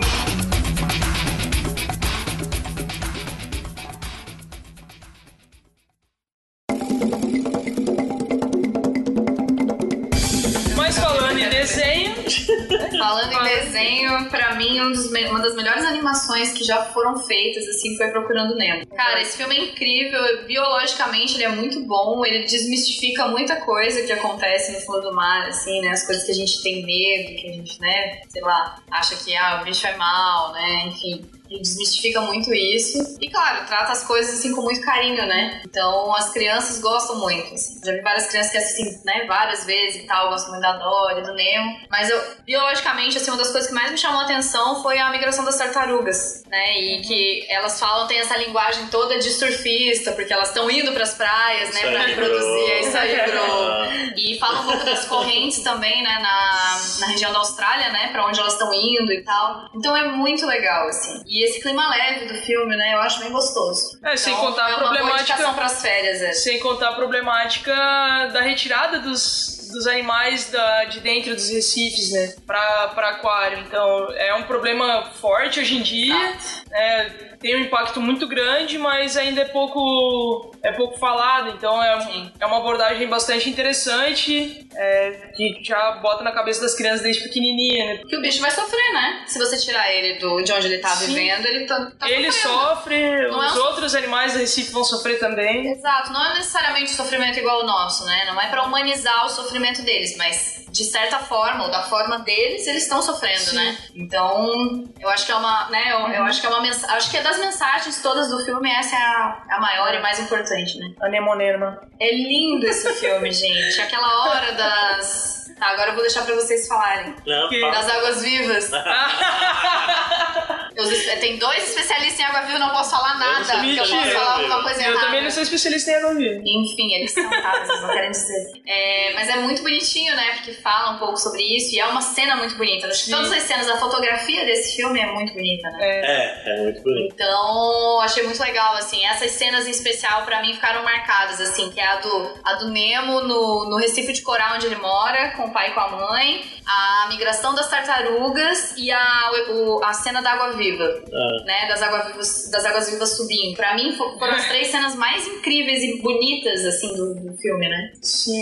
E tu, Bruna, qual é o desenho que você queria falar? Eu não tinha ninguém falando. Não? Era ela que tinha o... Ah, sim, do Espanta-Tubarões, né? Mas até agora eu não sei se é o Espanta-Tubarões mesmo ou se é um outro filme. O que é, Bruna? Ah, do tubarão, que ele quer ser vegetariano. É Espanta-Tubarões. É o Espanta-Tubarões mesmo, então. Tá, então eu quero falar um pouquinho também. É o Lenny e o Oscar. O Lenny é o tubarão e o Oscar é o peixinho, amigo dele, que trabalha na estação de limpeza. Exato, ó, a Bruna sabe tanto quanto eu, então ela vai me ajudar a falar. Mentira, eu não lembro, cara. Que é o Espanta-Tubarões. Eu também lembro pouco. É o drive-thru, né, de limpeza. O negócio é muito bom, cara. Esse filme é uma gracinha, porque ele desmistifica também essa parada do tubarão ser o mal, assim, né? Então, que come tudo e o tempo inteiro, né? Todos os peixes que passam na frente dele. A gente sabe que não é assim, né? Todos os bichos, inclusive a gente, que também é animal, come quando tá com fome. Por outro lado, o tubarão bonzinho vira vegetariano, coisa que não... não vai rolar, né? Não, exatamente. Mas acho que a mensagem mais legal disso tudo é ele não quer... Não necessariamente ele quer virar vegetariano, mas ele não quer comer o amigo dele. Né? E o pai dele, assim, fica super botando pressão, falando, não, porque você tem que comer todos os peixes, tem que comer carne, não sei o que, não sei o que.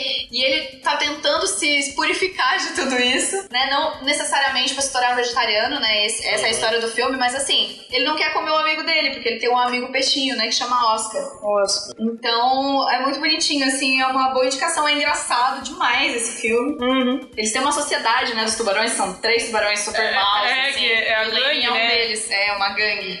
O pai do Lenny é um dos chefões da gangue. Eu acabei de ler isso na Wikipedia. Por isso que eu sei tudo. Aí eles super aterrorizam, né? Os peixes e tal. E aí quando ele faz amizade, o Lenny, né? Que é como se fosse o personagem principal, assim, ele faz amizade com o Oscar e aí ele decide que ele não quer mais essa vida de comer peixe, porque ele não quer comer o amigo dele. Então vale a pena assistir, muito legal. Outra dica pras férias. É esse mesmo filme que o peixinho ele é encontrado numa cena que, tipo, tem uma armadilha e um tubarão morre. Daí ele é visto como o cara que mata o tubarão. Então, pra sociedade dos peixes, ele é o peixinho foda que matou o tubarão malvado. Eu acho que não. A cena que ele aparece, o Oscar, eu posso estar enganada, tá? Posso estar confundindo os filmes. Mas eu acho que a cena que ele aparece é uma cena que o Lenny já tá tentando se melhorar. Não, mas daí vem a gangue pra meio que vingar esse outro. E aí ele meio que come o Oscar, mas o Oscar fica preso dentro da boca dele. E aí depois ele solta o Oscar. Então, mas eu acho que é isso. Eu acho que a galera, os tubarões lá, a gangue, tá atrás do Oscar porque ele teria matado esse tubarão. Então ele tem a fama de o cara que mata o tubarão e tal, o cara fodando o beco. Não lembro disso. E aí essa galera, essa gangue tá indo atrás dele pra vingar a morte desse outro tubarão. E aí o Lenny é um desses que tá indo com o pai dele, só que ele não quer, né? Ele não quer comer o peixe, ele não quer matar o peixe. E aí ele meio que salva o Oscar e tal e viram amigos. Eu acho que é mais ou menos assim o início do filme. É, eu não lembro direito. Mas faz muito tempo que eu assisti também, não. Não é, porque esse filme é bonitinho, mas ele é bem coisinho também. Ele é bem meia boca. É assim. Eu não lembro, faz muito tempo que eu assisti. Um que eu já usei em aula, coisa que é bem legal pra tratar a questão ambiental, assim, que é o Sem Florestas. Ah, esse filme é muito bom. Esse é aquele que os bichos vão pra casa, descobrem a casa. É, que é o personagem principal é um guaxinim, malandrão, sim. Que vive no meio da cidade. Super engraçado. Tora cheetos, aquelas coisas todas malucas. E aí ele encontra uma galerinha de uns bichos que vivem na floresta, isolado, nunca viram humano na vida. Só que eles se descobrem, de repente, na reserva legal de um puta condomínio de casa, tá ligado? Que era uma floresta gigante que virou uma pracinha minúscula. E aí eles não tem mais espaço pra conseguir juntar alimento suficiente pra passar o inverno, né? Uhum. Que é nos Estados Unidos, então é no inverno neva, os bichos hibernam e tal. E aí esse guaxinim, que é o personagem principal, encontra esses bichos e ele começa a ensinar a parada e eles bolam um plano de assaltar a dispensa de uma das casas pra juntar a comida que eles não conseguem juntar na floresta, porque não tem mais floresta pra eles juntar. Por isso o nome é O Sem Florestas. Uhum. E é muito legal essa dinâmica do bicho que é generalista e que vive super bem na cidade, ensinando os outros bichos a se adaptar a esse mundo, né? Onde acabou a floresta. Uhum. E agora eles têm que se virar como um condomínio de casa, muro, arame farpado, cerca elétrica, do lado de onde eles vivem, tá ligado? E eles num ambiente restrito, num fragmento ridiculamente pequeno, porque eles precisariam pra sobreviver. E ao mesmo tempo super triste, né? Porque aí a gente consegue ver o quanto as construções de condomínios, que a gente vê muito aqui, né? Sim. Em Florianópolis, e acho que na maior parte da Mata Atlântica do Brasil acontece isso com muita frequência, né? Sim. Os condomínios de luxo chegando, devastando aquela região toda de Restinga, Mata Atlântica, praia e... Obviamente, né? Você sabe que ali... Então é muito legal, triste, né? Porque é um filme que fala da temática da fragmentação ambiental, sim. Mas ele é um filme de assalto, todo o planejamento e tal, a execução do assalto e tal, da casa. Tem o cachorro que é o guarda, a mulher é mó contra bicho, um monte de alarme, coisa que... E os bichos tem os negócios a laser. Desajeitado, assim, né? Que eles não... As armadilhas a laser que desintegram as paradas, é um negócio maluco. É um negócio maluco, assim. Então, o legal desses desenhos aí isso, né? Eles colocam um drama, uma ação, todo o objetivo dos personagens pra mostrar toda... pra mostrar a problemática. Então, tipo, cara, é muito interessante você não se ligar. Você não se liga, você tá lá, um negócio puramente pra diversão, mas passando uma mensagem muito foda, né? E tem a melhor disparado cena de super velocidade da história do cinema, que é aquela cena do Mercúrio nos X-Men, não sei o que e tal, aquilo lá não chega a chinelo. O Flash aí da vida, caguei com essas cenas de super velocidade, negócio. Tem um esquilinho super elétrico e tal, que o bicho chega e dá um energético, um Red Bull pro bicho, cara. E a Terra para, e ele sai andando assim, e o laser atira e ele sai, andando, para na frente do laser, assim, vira, ele anda mais rápido que o laser, é um negócio maluco, velho. Todo mundo parado, ele sai andando, caminhando, pau, mano. E aí eles estão, né, porque o heist dá todo errado, o assalto tá errado, eles pegam toda a comida que eles queriam pegar e tal, só que o esquilo já deu as 500, eu conheci, não sei aonde e tal. Não, conta o filme. Ah, conta sim. Só não pode contar o final, então. A Terra para, a Terra tá girando, a Terra para. E aí dá o esquilo andando. E ele, no fim, ele junta toda a comida que precisava. Ele? É, em tipo 5 segundos, tá ligado? Porque ele passa super velocidade. Ele já é um bicho. Cara, esquilo já é esquiquinado, tá ligado? Pra caralho. Ele tá no Red Bull, mano. Dá um Red Bull pro bicho. Sensacional, velho. É estrelinha do Mario. Muito louco, velho. Demais. É, total. Estrelinha do Mario. Só que ele para o mundo, assim, e ele sai andando. Inclusive o som para, ele fica em silêncio, assim, ele andando. É muito bom, cara. Eu já vi esse filme, mas tem que rever, faz muito tempo. Genial. Já. Cara, eu usei em aula, a molecada adorou, assim, cara. Porque o filme é muito bom. É bom que dá pra você trabalhar um monte de coisa, né? Pra trabalhar esse tipo de coisa. E ele é um quadrinho, baseado numa história em quadrinho, em tirinha, na verdade, de jornal, assim. O cara escrevia. Sabia, não. Escreveu durante muitos anos, assim. E as tirinhas são hilárias também, cara. Você consegue até depois do filme ressurgiu, né? Apareceu e tal. Sim. Cara, as tirinhas são muito boas também.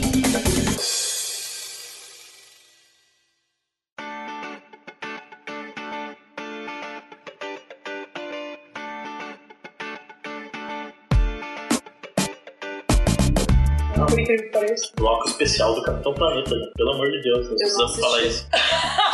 Caralho, velho! Nossa, caralho, velho! Vai, Planeta!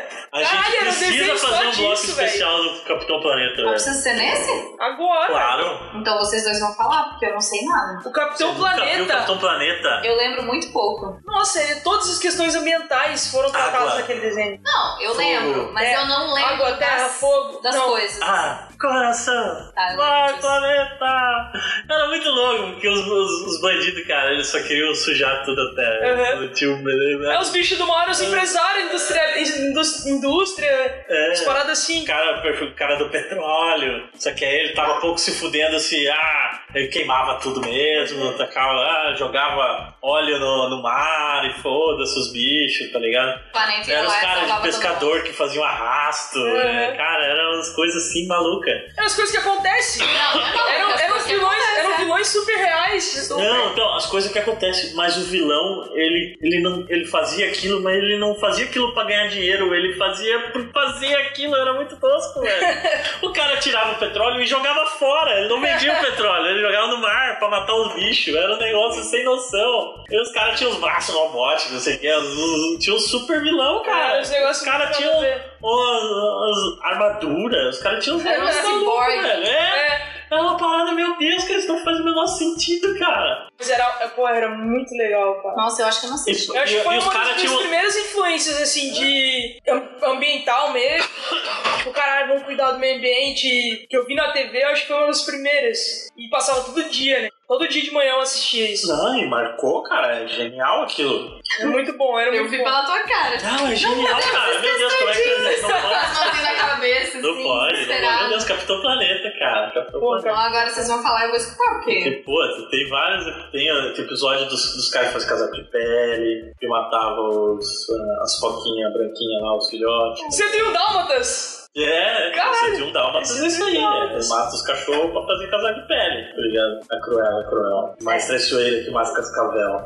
Cruella. Eu gosto das fotos desses desenhos, cara. Eu adorava desses desenhos, cara. Não, se eu não, eu assistia. Mas o foda do Capitão Planeta é que o sul-americano é o coração, né, cara? É o poder mais inútil de todos. O cara da Amazônia. Credo! É, porque os anel dos caras... Tinha poder, né? Tinha poder. Então o cara do fogo, ele chegava e jogava uma parede de fogo pra combater o vilão. A mina da água pegava um negócio e jogava a água que tava no mar ali, no redemoinho, em cima do cara. Pegava... O do ar fazia um tufão e levava as coisas embora. A da terra puxava uma parede de terra na frente do negócio. O do coração fazia coração, eu, cara. Daí fazia um. E aí, tipo, o cara ficava triste, tá ligado?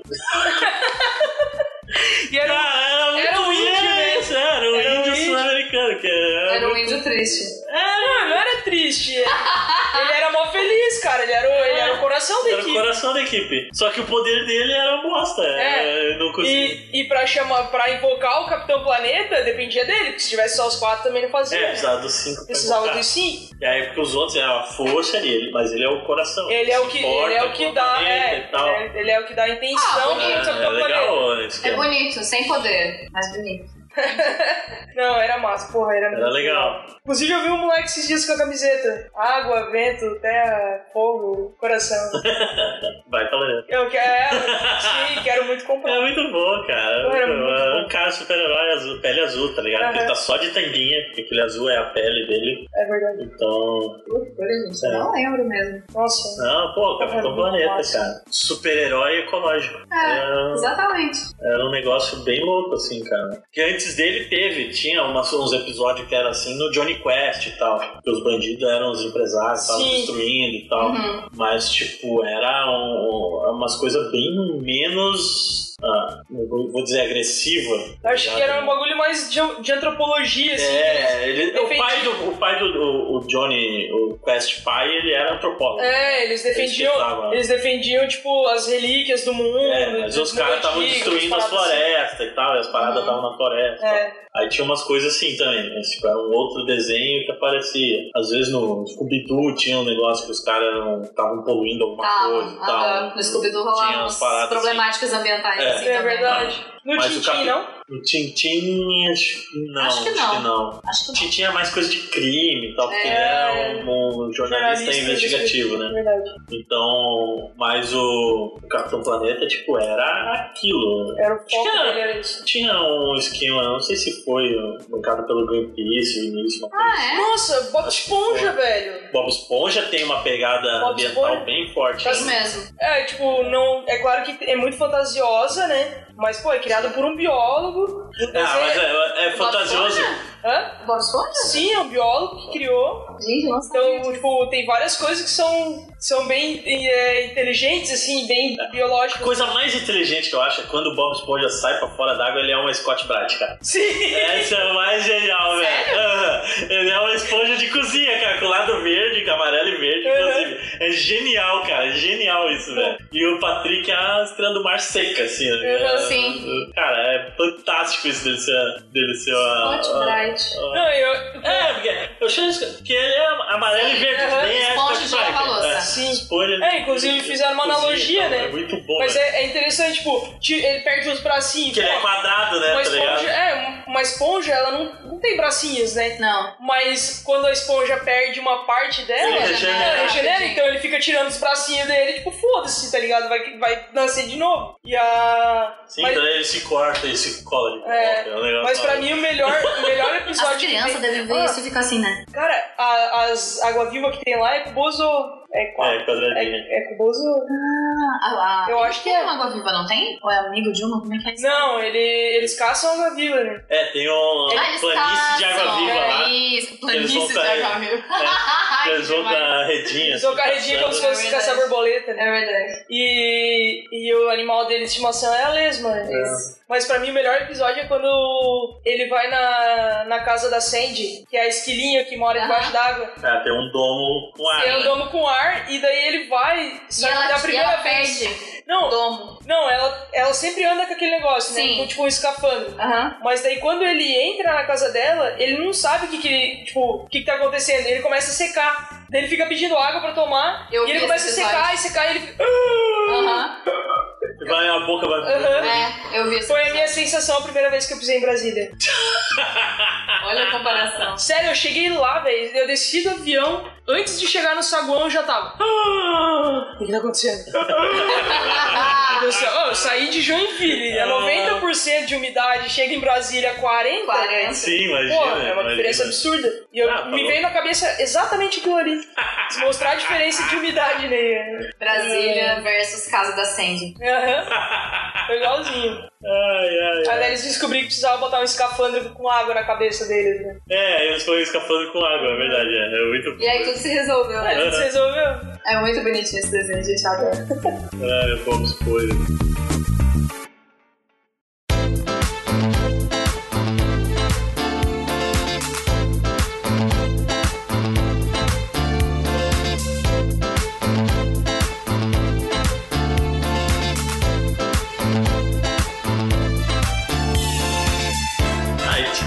Coisa que era bacana. Tinha uma série que passava na TV, porque eu gosto de séries de ficção científica pra caramba também. Tem várias que é bacana nesse sentido. Tem muitas, né? Tinha o Mundo Perdido, que era legal. Tinha um monte de coisa dessas paradas de ambiente, meio ambiente e tal, que eles acabavam entrando na discussão, assim. Mas era fantasia demais, aquelas coisas. Tinha os monstros lendários, aquelas coisas malucas. Mas tinha uma que era muito louca, que era uma série. Era tosquíssima. Mas era muito legal a ideia, tá ligado? Que era Jornada das Estrelas debaixo do mar. Nossa! Que os caras viviam num submarino massa pra caralho. E eles ficavam viajando por baixo do mar, resolvendo treta, tá ligado? Gente, que loucura! E descobrindo novos mundos, novas civilizações debaixo do mar, tá ligado? Então a série era Star Trek, assim. O cenário era dentro do submarino. Só que era um submarino gigante, que nem a nave do Star Trek. Sim. Star Trek é a mesma coisa, um submarino no espaço, né? É, sempre foi essa. Então, cara, era muito louco. Eu não lembro o nome da série. Mas. Ainda bem, esse era tosquíssimo. Não, era tosquíssimo. Baixo orçamento, assim, cara. Era o extremo. Era. Nossa. Eu consigo só imaginar como é que eram essas novas civilizações que eles encontravam. Não, eles tinham. Cara, mas, cara, agora você falou. Não, aí tinha uns problemas. Ah, porra, tem um bicho que tá sumindo não sei aonde. Aí eles. Os caras eram uma nave científica, tá ligado? Marinhos científicos, cara, iam investigar coisas assim. Era o Nemo.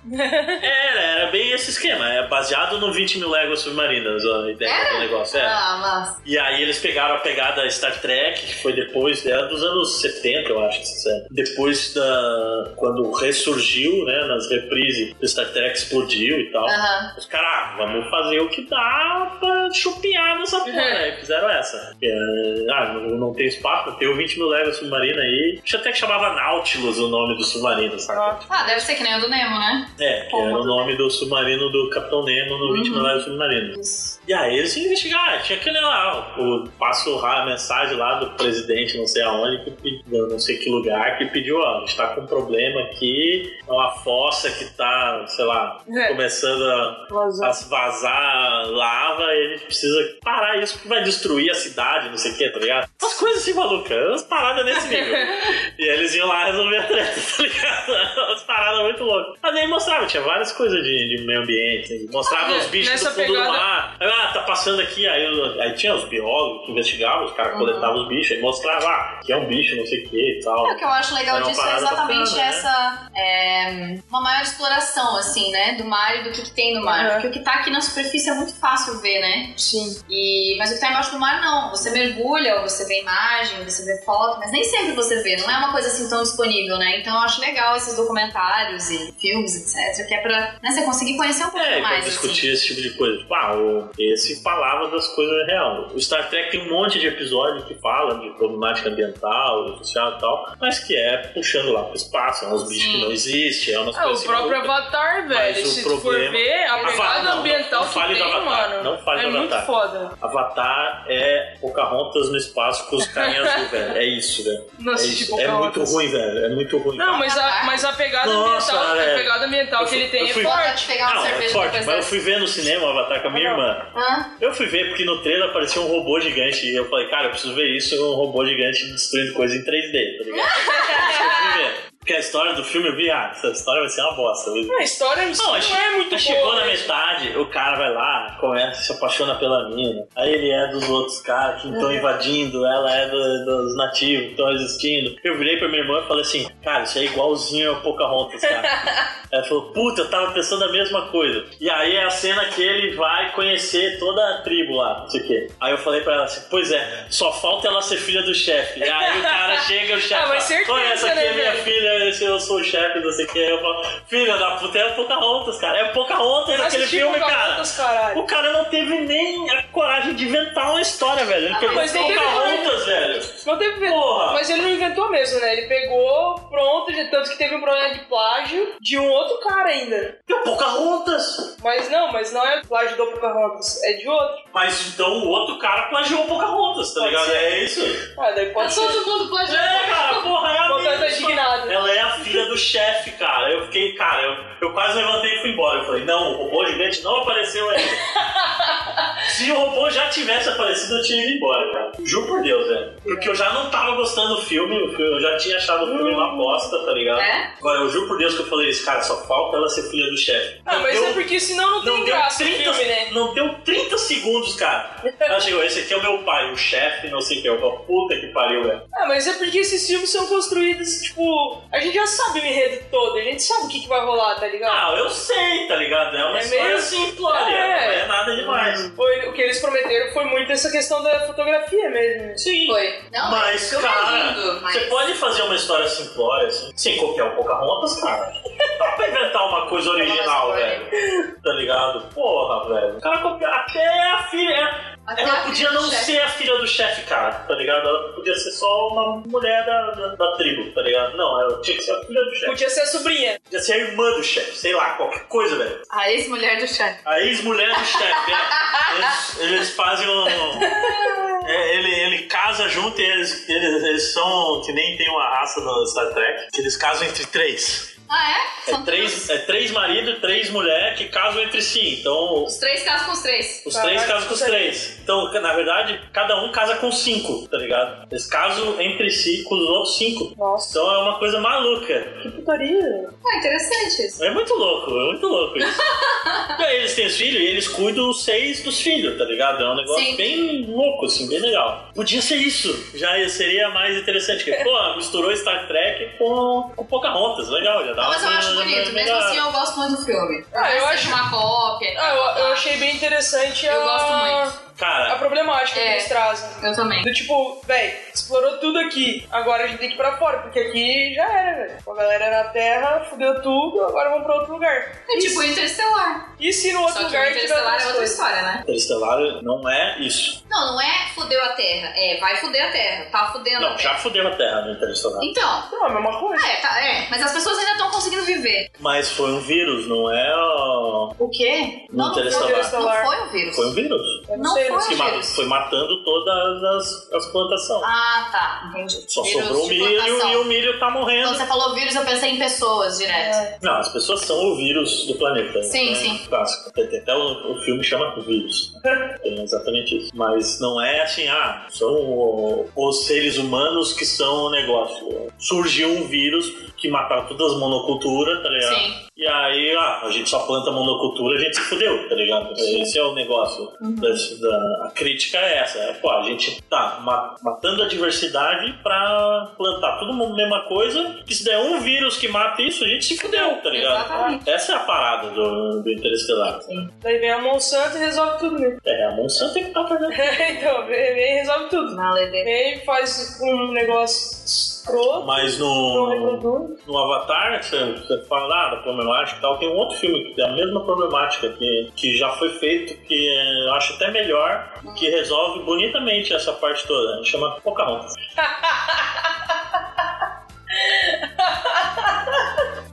Fantástico.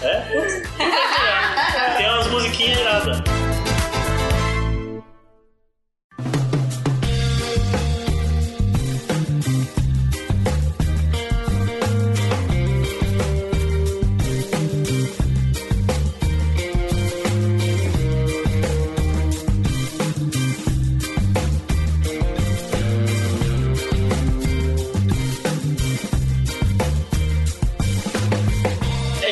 então agora a gente chega para os nossos momentos finais aqui, para depois de falar tanta coisa besteira. Devagar. Besteira acho que é pouco. Foi bonito hoje, hein? Só digo pra vocês que esse final de ano tá, ó, especial. Especial é as fotos da cerveja que vai rolar aí. Ah, é. Bom. Depois, na próxima. Dá pra botar na... Depois dos reclames do Plim Plim. Dá pra botar, na... dá pra botar as fotos na... as fotos da cerveja na vitrine. Sim, acho ótimo. Não, só da minha. Só da tua. Sem propagandas desnecessárias. E... o que quer dizer? Esqueci. E encerrar, né? Encerrar, então a gente...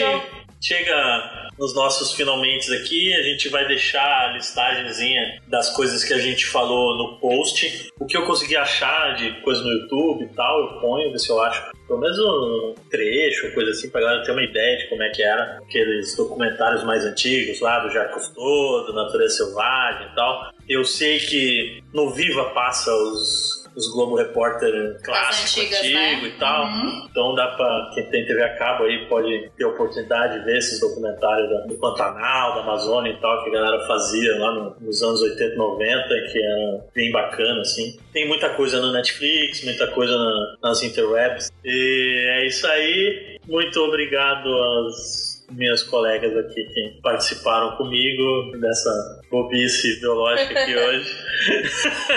Imagina, eu que agradeço. Queria aproveitar também para falar, deem uma olhadinha na lista que a gente vai passar, aproveitem as férias para dar uma olhada. Tem muito documentário bom, tanto documentário seriado quanto documentário, né, estilo longa-metragem. Isso. Os filmes de animação também, aquele dia assim, domingo à tarde, você não tá afim de fazer nada, bota um filme lá, assiste, vale a pena. Todos os que a gente indicou são legais. Mentira, tem os que a gente chora pra caralho. É, mas eles são bons. Eles são bons, mas são tristes. Mas são tristes. É. Então, quando você tivesse um pouco deprê, não assista esse. É verdade. Assiste com os amigos, tomando uma cerveja. Exato, como a gente tá fazendo aqui hoje. Ups! Falei demais. Obrigada ao Montanha, a Bruna. Foi muito bacana aqui. Obrigada a vocês que estão aí escutando a gente. E até a próxima. Beijão, bom final de ano. Ótimo 2018. Beijo, beijo, beijo.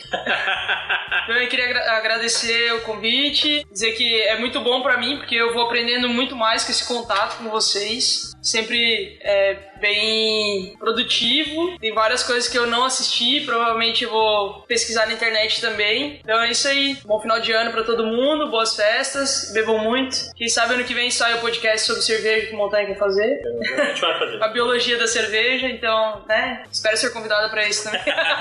Estaremos nessa. É isso aí. Acho. Muito obrigado a você que nos aguentou até aqui. Tenham um ótimo início de ano, porque o fim do ano já passou, afinal hoje é dia 2 de janeiro, né? Todo Natal, mentira, a gente tá gravando no dia 21 do 12, ainda em 2017, tô enganando você. É o Montanha que alerta na edição mesmo. É férias, tadinha do menino. Férias? Férias de quê? Da vida? Não, tá louco? Tá desempregado, porra, dá um emprego pra ele. Ó, gente. Quer me contratar aí? Se alguém quiser contratar, estamos todos à venda, na verdade. Que o pessoal do Mamirola não escute isso. É isso aí, falou e até mais, gente. Tenham um ótimo janeiro, um ótimo 2018 aí pra todos nós. Até fevereiro, beijão. Falou, galera.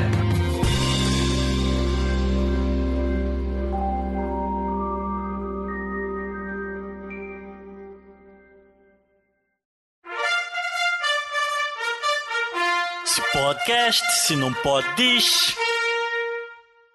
E o Cosmos também, que é o concurso. O Cosmos, minha mãe comprou os DVD.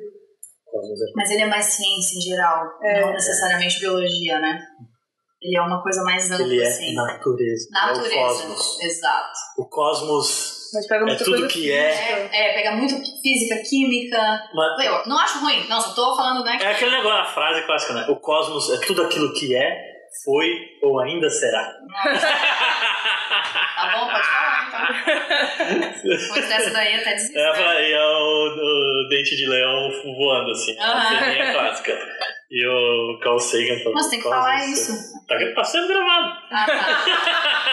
Opa, essa dá pra pegar o áudio e botar. Até tem o Cosmos aí. Dá pra pegar o áudio e botar o Cosmos, o áudio do programa mesmo. Oh, será que não? É muito bom. Essa frase é genial, né, cara? Não é? É a definição de Cosmos. O que é o Cosmos? Sim. É tudo que é, foi e que ainda vai ser. Eu vou dizer uma coisa pra você. Essa história de mulher gostar de homem machão tá assim, ó. Então, na verdade, eu nunca vi isso acontecer.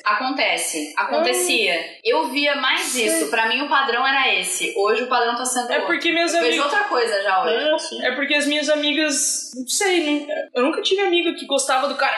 que ia brigar na balada. Não esse, mas o... Não tô falando desse tipo de machão. Tô falando do machão que é o... O Magnum, assim. O macho alfa, entendeu? O Aquele Magnum. É... O Magnum. Uma coisa assim, sabe? Eu acho que isso tá se perdendo um pouco. É. E eu acho... É, a gente já tá entrando em gênero. Olha a viagem. A minha reverência de macho alfa. O Magnum, cara. Puta que pariu. MacGyver. Tom Selleck, né? Com o bigodão. MacGyver. Camisa havaiana. Com os mamilos de fora ainda, né? Aquela camisa regata bem... Não, ele não usava. Ele usava fechadinho. Ele usava fechadinha. Correntinha, né? Assim, de ouro. Não era toda estampada?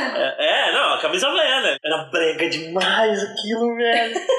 Meu Deus, cara. Mas era muito boa essa pose, essa série, cara. Eu vou te dizer uma coisa. A camisa estampada voltou e tá assim, tudo na moda. Lá no norte, a galera usa muito. João, se você tá me escutando, amor, eu sei que você vai comprar uma camisa, assim, bem estampada pra passar o Réveillon, e eu adoro, pode comprar, super tá? Florida. Exato, a galera tá usando muito. Eu vi em lojas aqui em Floripa, toda loja tem ou pelo menos um lugar, assim, onde tem 3, 4 tipos de camisa estampadona, assim. Tem uma legal. Tá saindo xadrez, né? Tem uma estampa bonitona, assim, que é menor de flor e tal, pontezinha, escrito assim, Floripa é Mara. Bem legal essa. Mas é camiseta. É uma camisa ou é uma camiseta? Camiseta. Floripa é Mara. Nossa, comprar essa pro Montanha. Imagina. Foi irado o negócio, mas... Um copo desses aqui que eu quebrei ele lavando. Tava em cima e tal, lavando, sabe... Eu tenho a mania de lavar um copo, põe do lado, ensaboado, lava o talher, põe dentro do copo, depois pego. E eu peguei e botei dentro do copo. Os talheres. E a faca pra baixo, cara, caiu e furou um buraco, assim, quebrou um cantinho. Não acredito. Que enfiou a faca pra baixo do buraco, cara. Que negócio esse, caralho. Não, eu fui pegar, lavei o copo, pô, dá um conselho, eu servi água assim no copo. Porra, que eu lavei, então era a última coisa, eu terminei de lavar tudo. Aí, vou tomar uma água nesse copo, já dou uma molhada e põe ali, porque água, tomar uma água não vai dar nada. Aí o banco, porra, que merda é essa? Como é que é isso, velho? Vai tentar descobrir o que aconteceu, né? Não, aí tava um caquinho no mesmo lugar, assim, no chão, velho. Aí eu peguei, caralho. Eu olhei, eu peguei a faca e botei, caralho. Ô filho da puta, velho. Como é que tu quebra um copo com uma faca? Cara, eu só achei... Pá, larguei, né? Eu não botei com cuidado. Faquinha, né? De serra, assim. Uma faquinha de serra, Tramontina, 5 pila no mercado, tá ligado? Não é uma navalha, né? Nossa. Eu larguei assim, né? Eu não larguei assim, né? Eu peguei... Normal, né? Como faz todo dia. Gravidade, velho, quebrou o copo. Eu falei, caralho, velho. Meu sobrinho, cara, meu irmão deixou o copo cair. Meu sobrinho com 3 anos de idade. Pô, meu irmão deixou cair, porra, não sei o que. Daí meu sobrinho disse que olhou pra ele. Gravidade, né, pai? Não acredito. Quantos anos? 3 anos. Essa gravidade, né, pai? O Nicho Podcast, onde a biologia é o nosso recurso.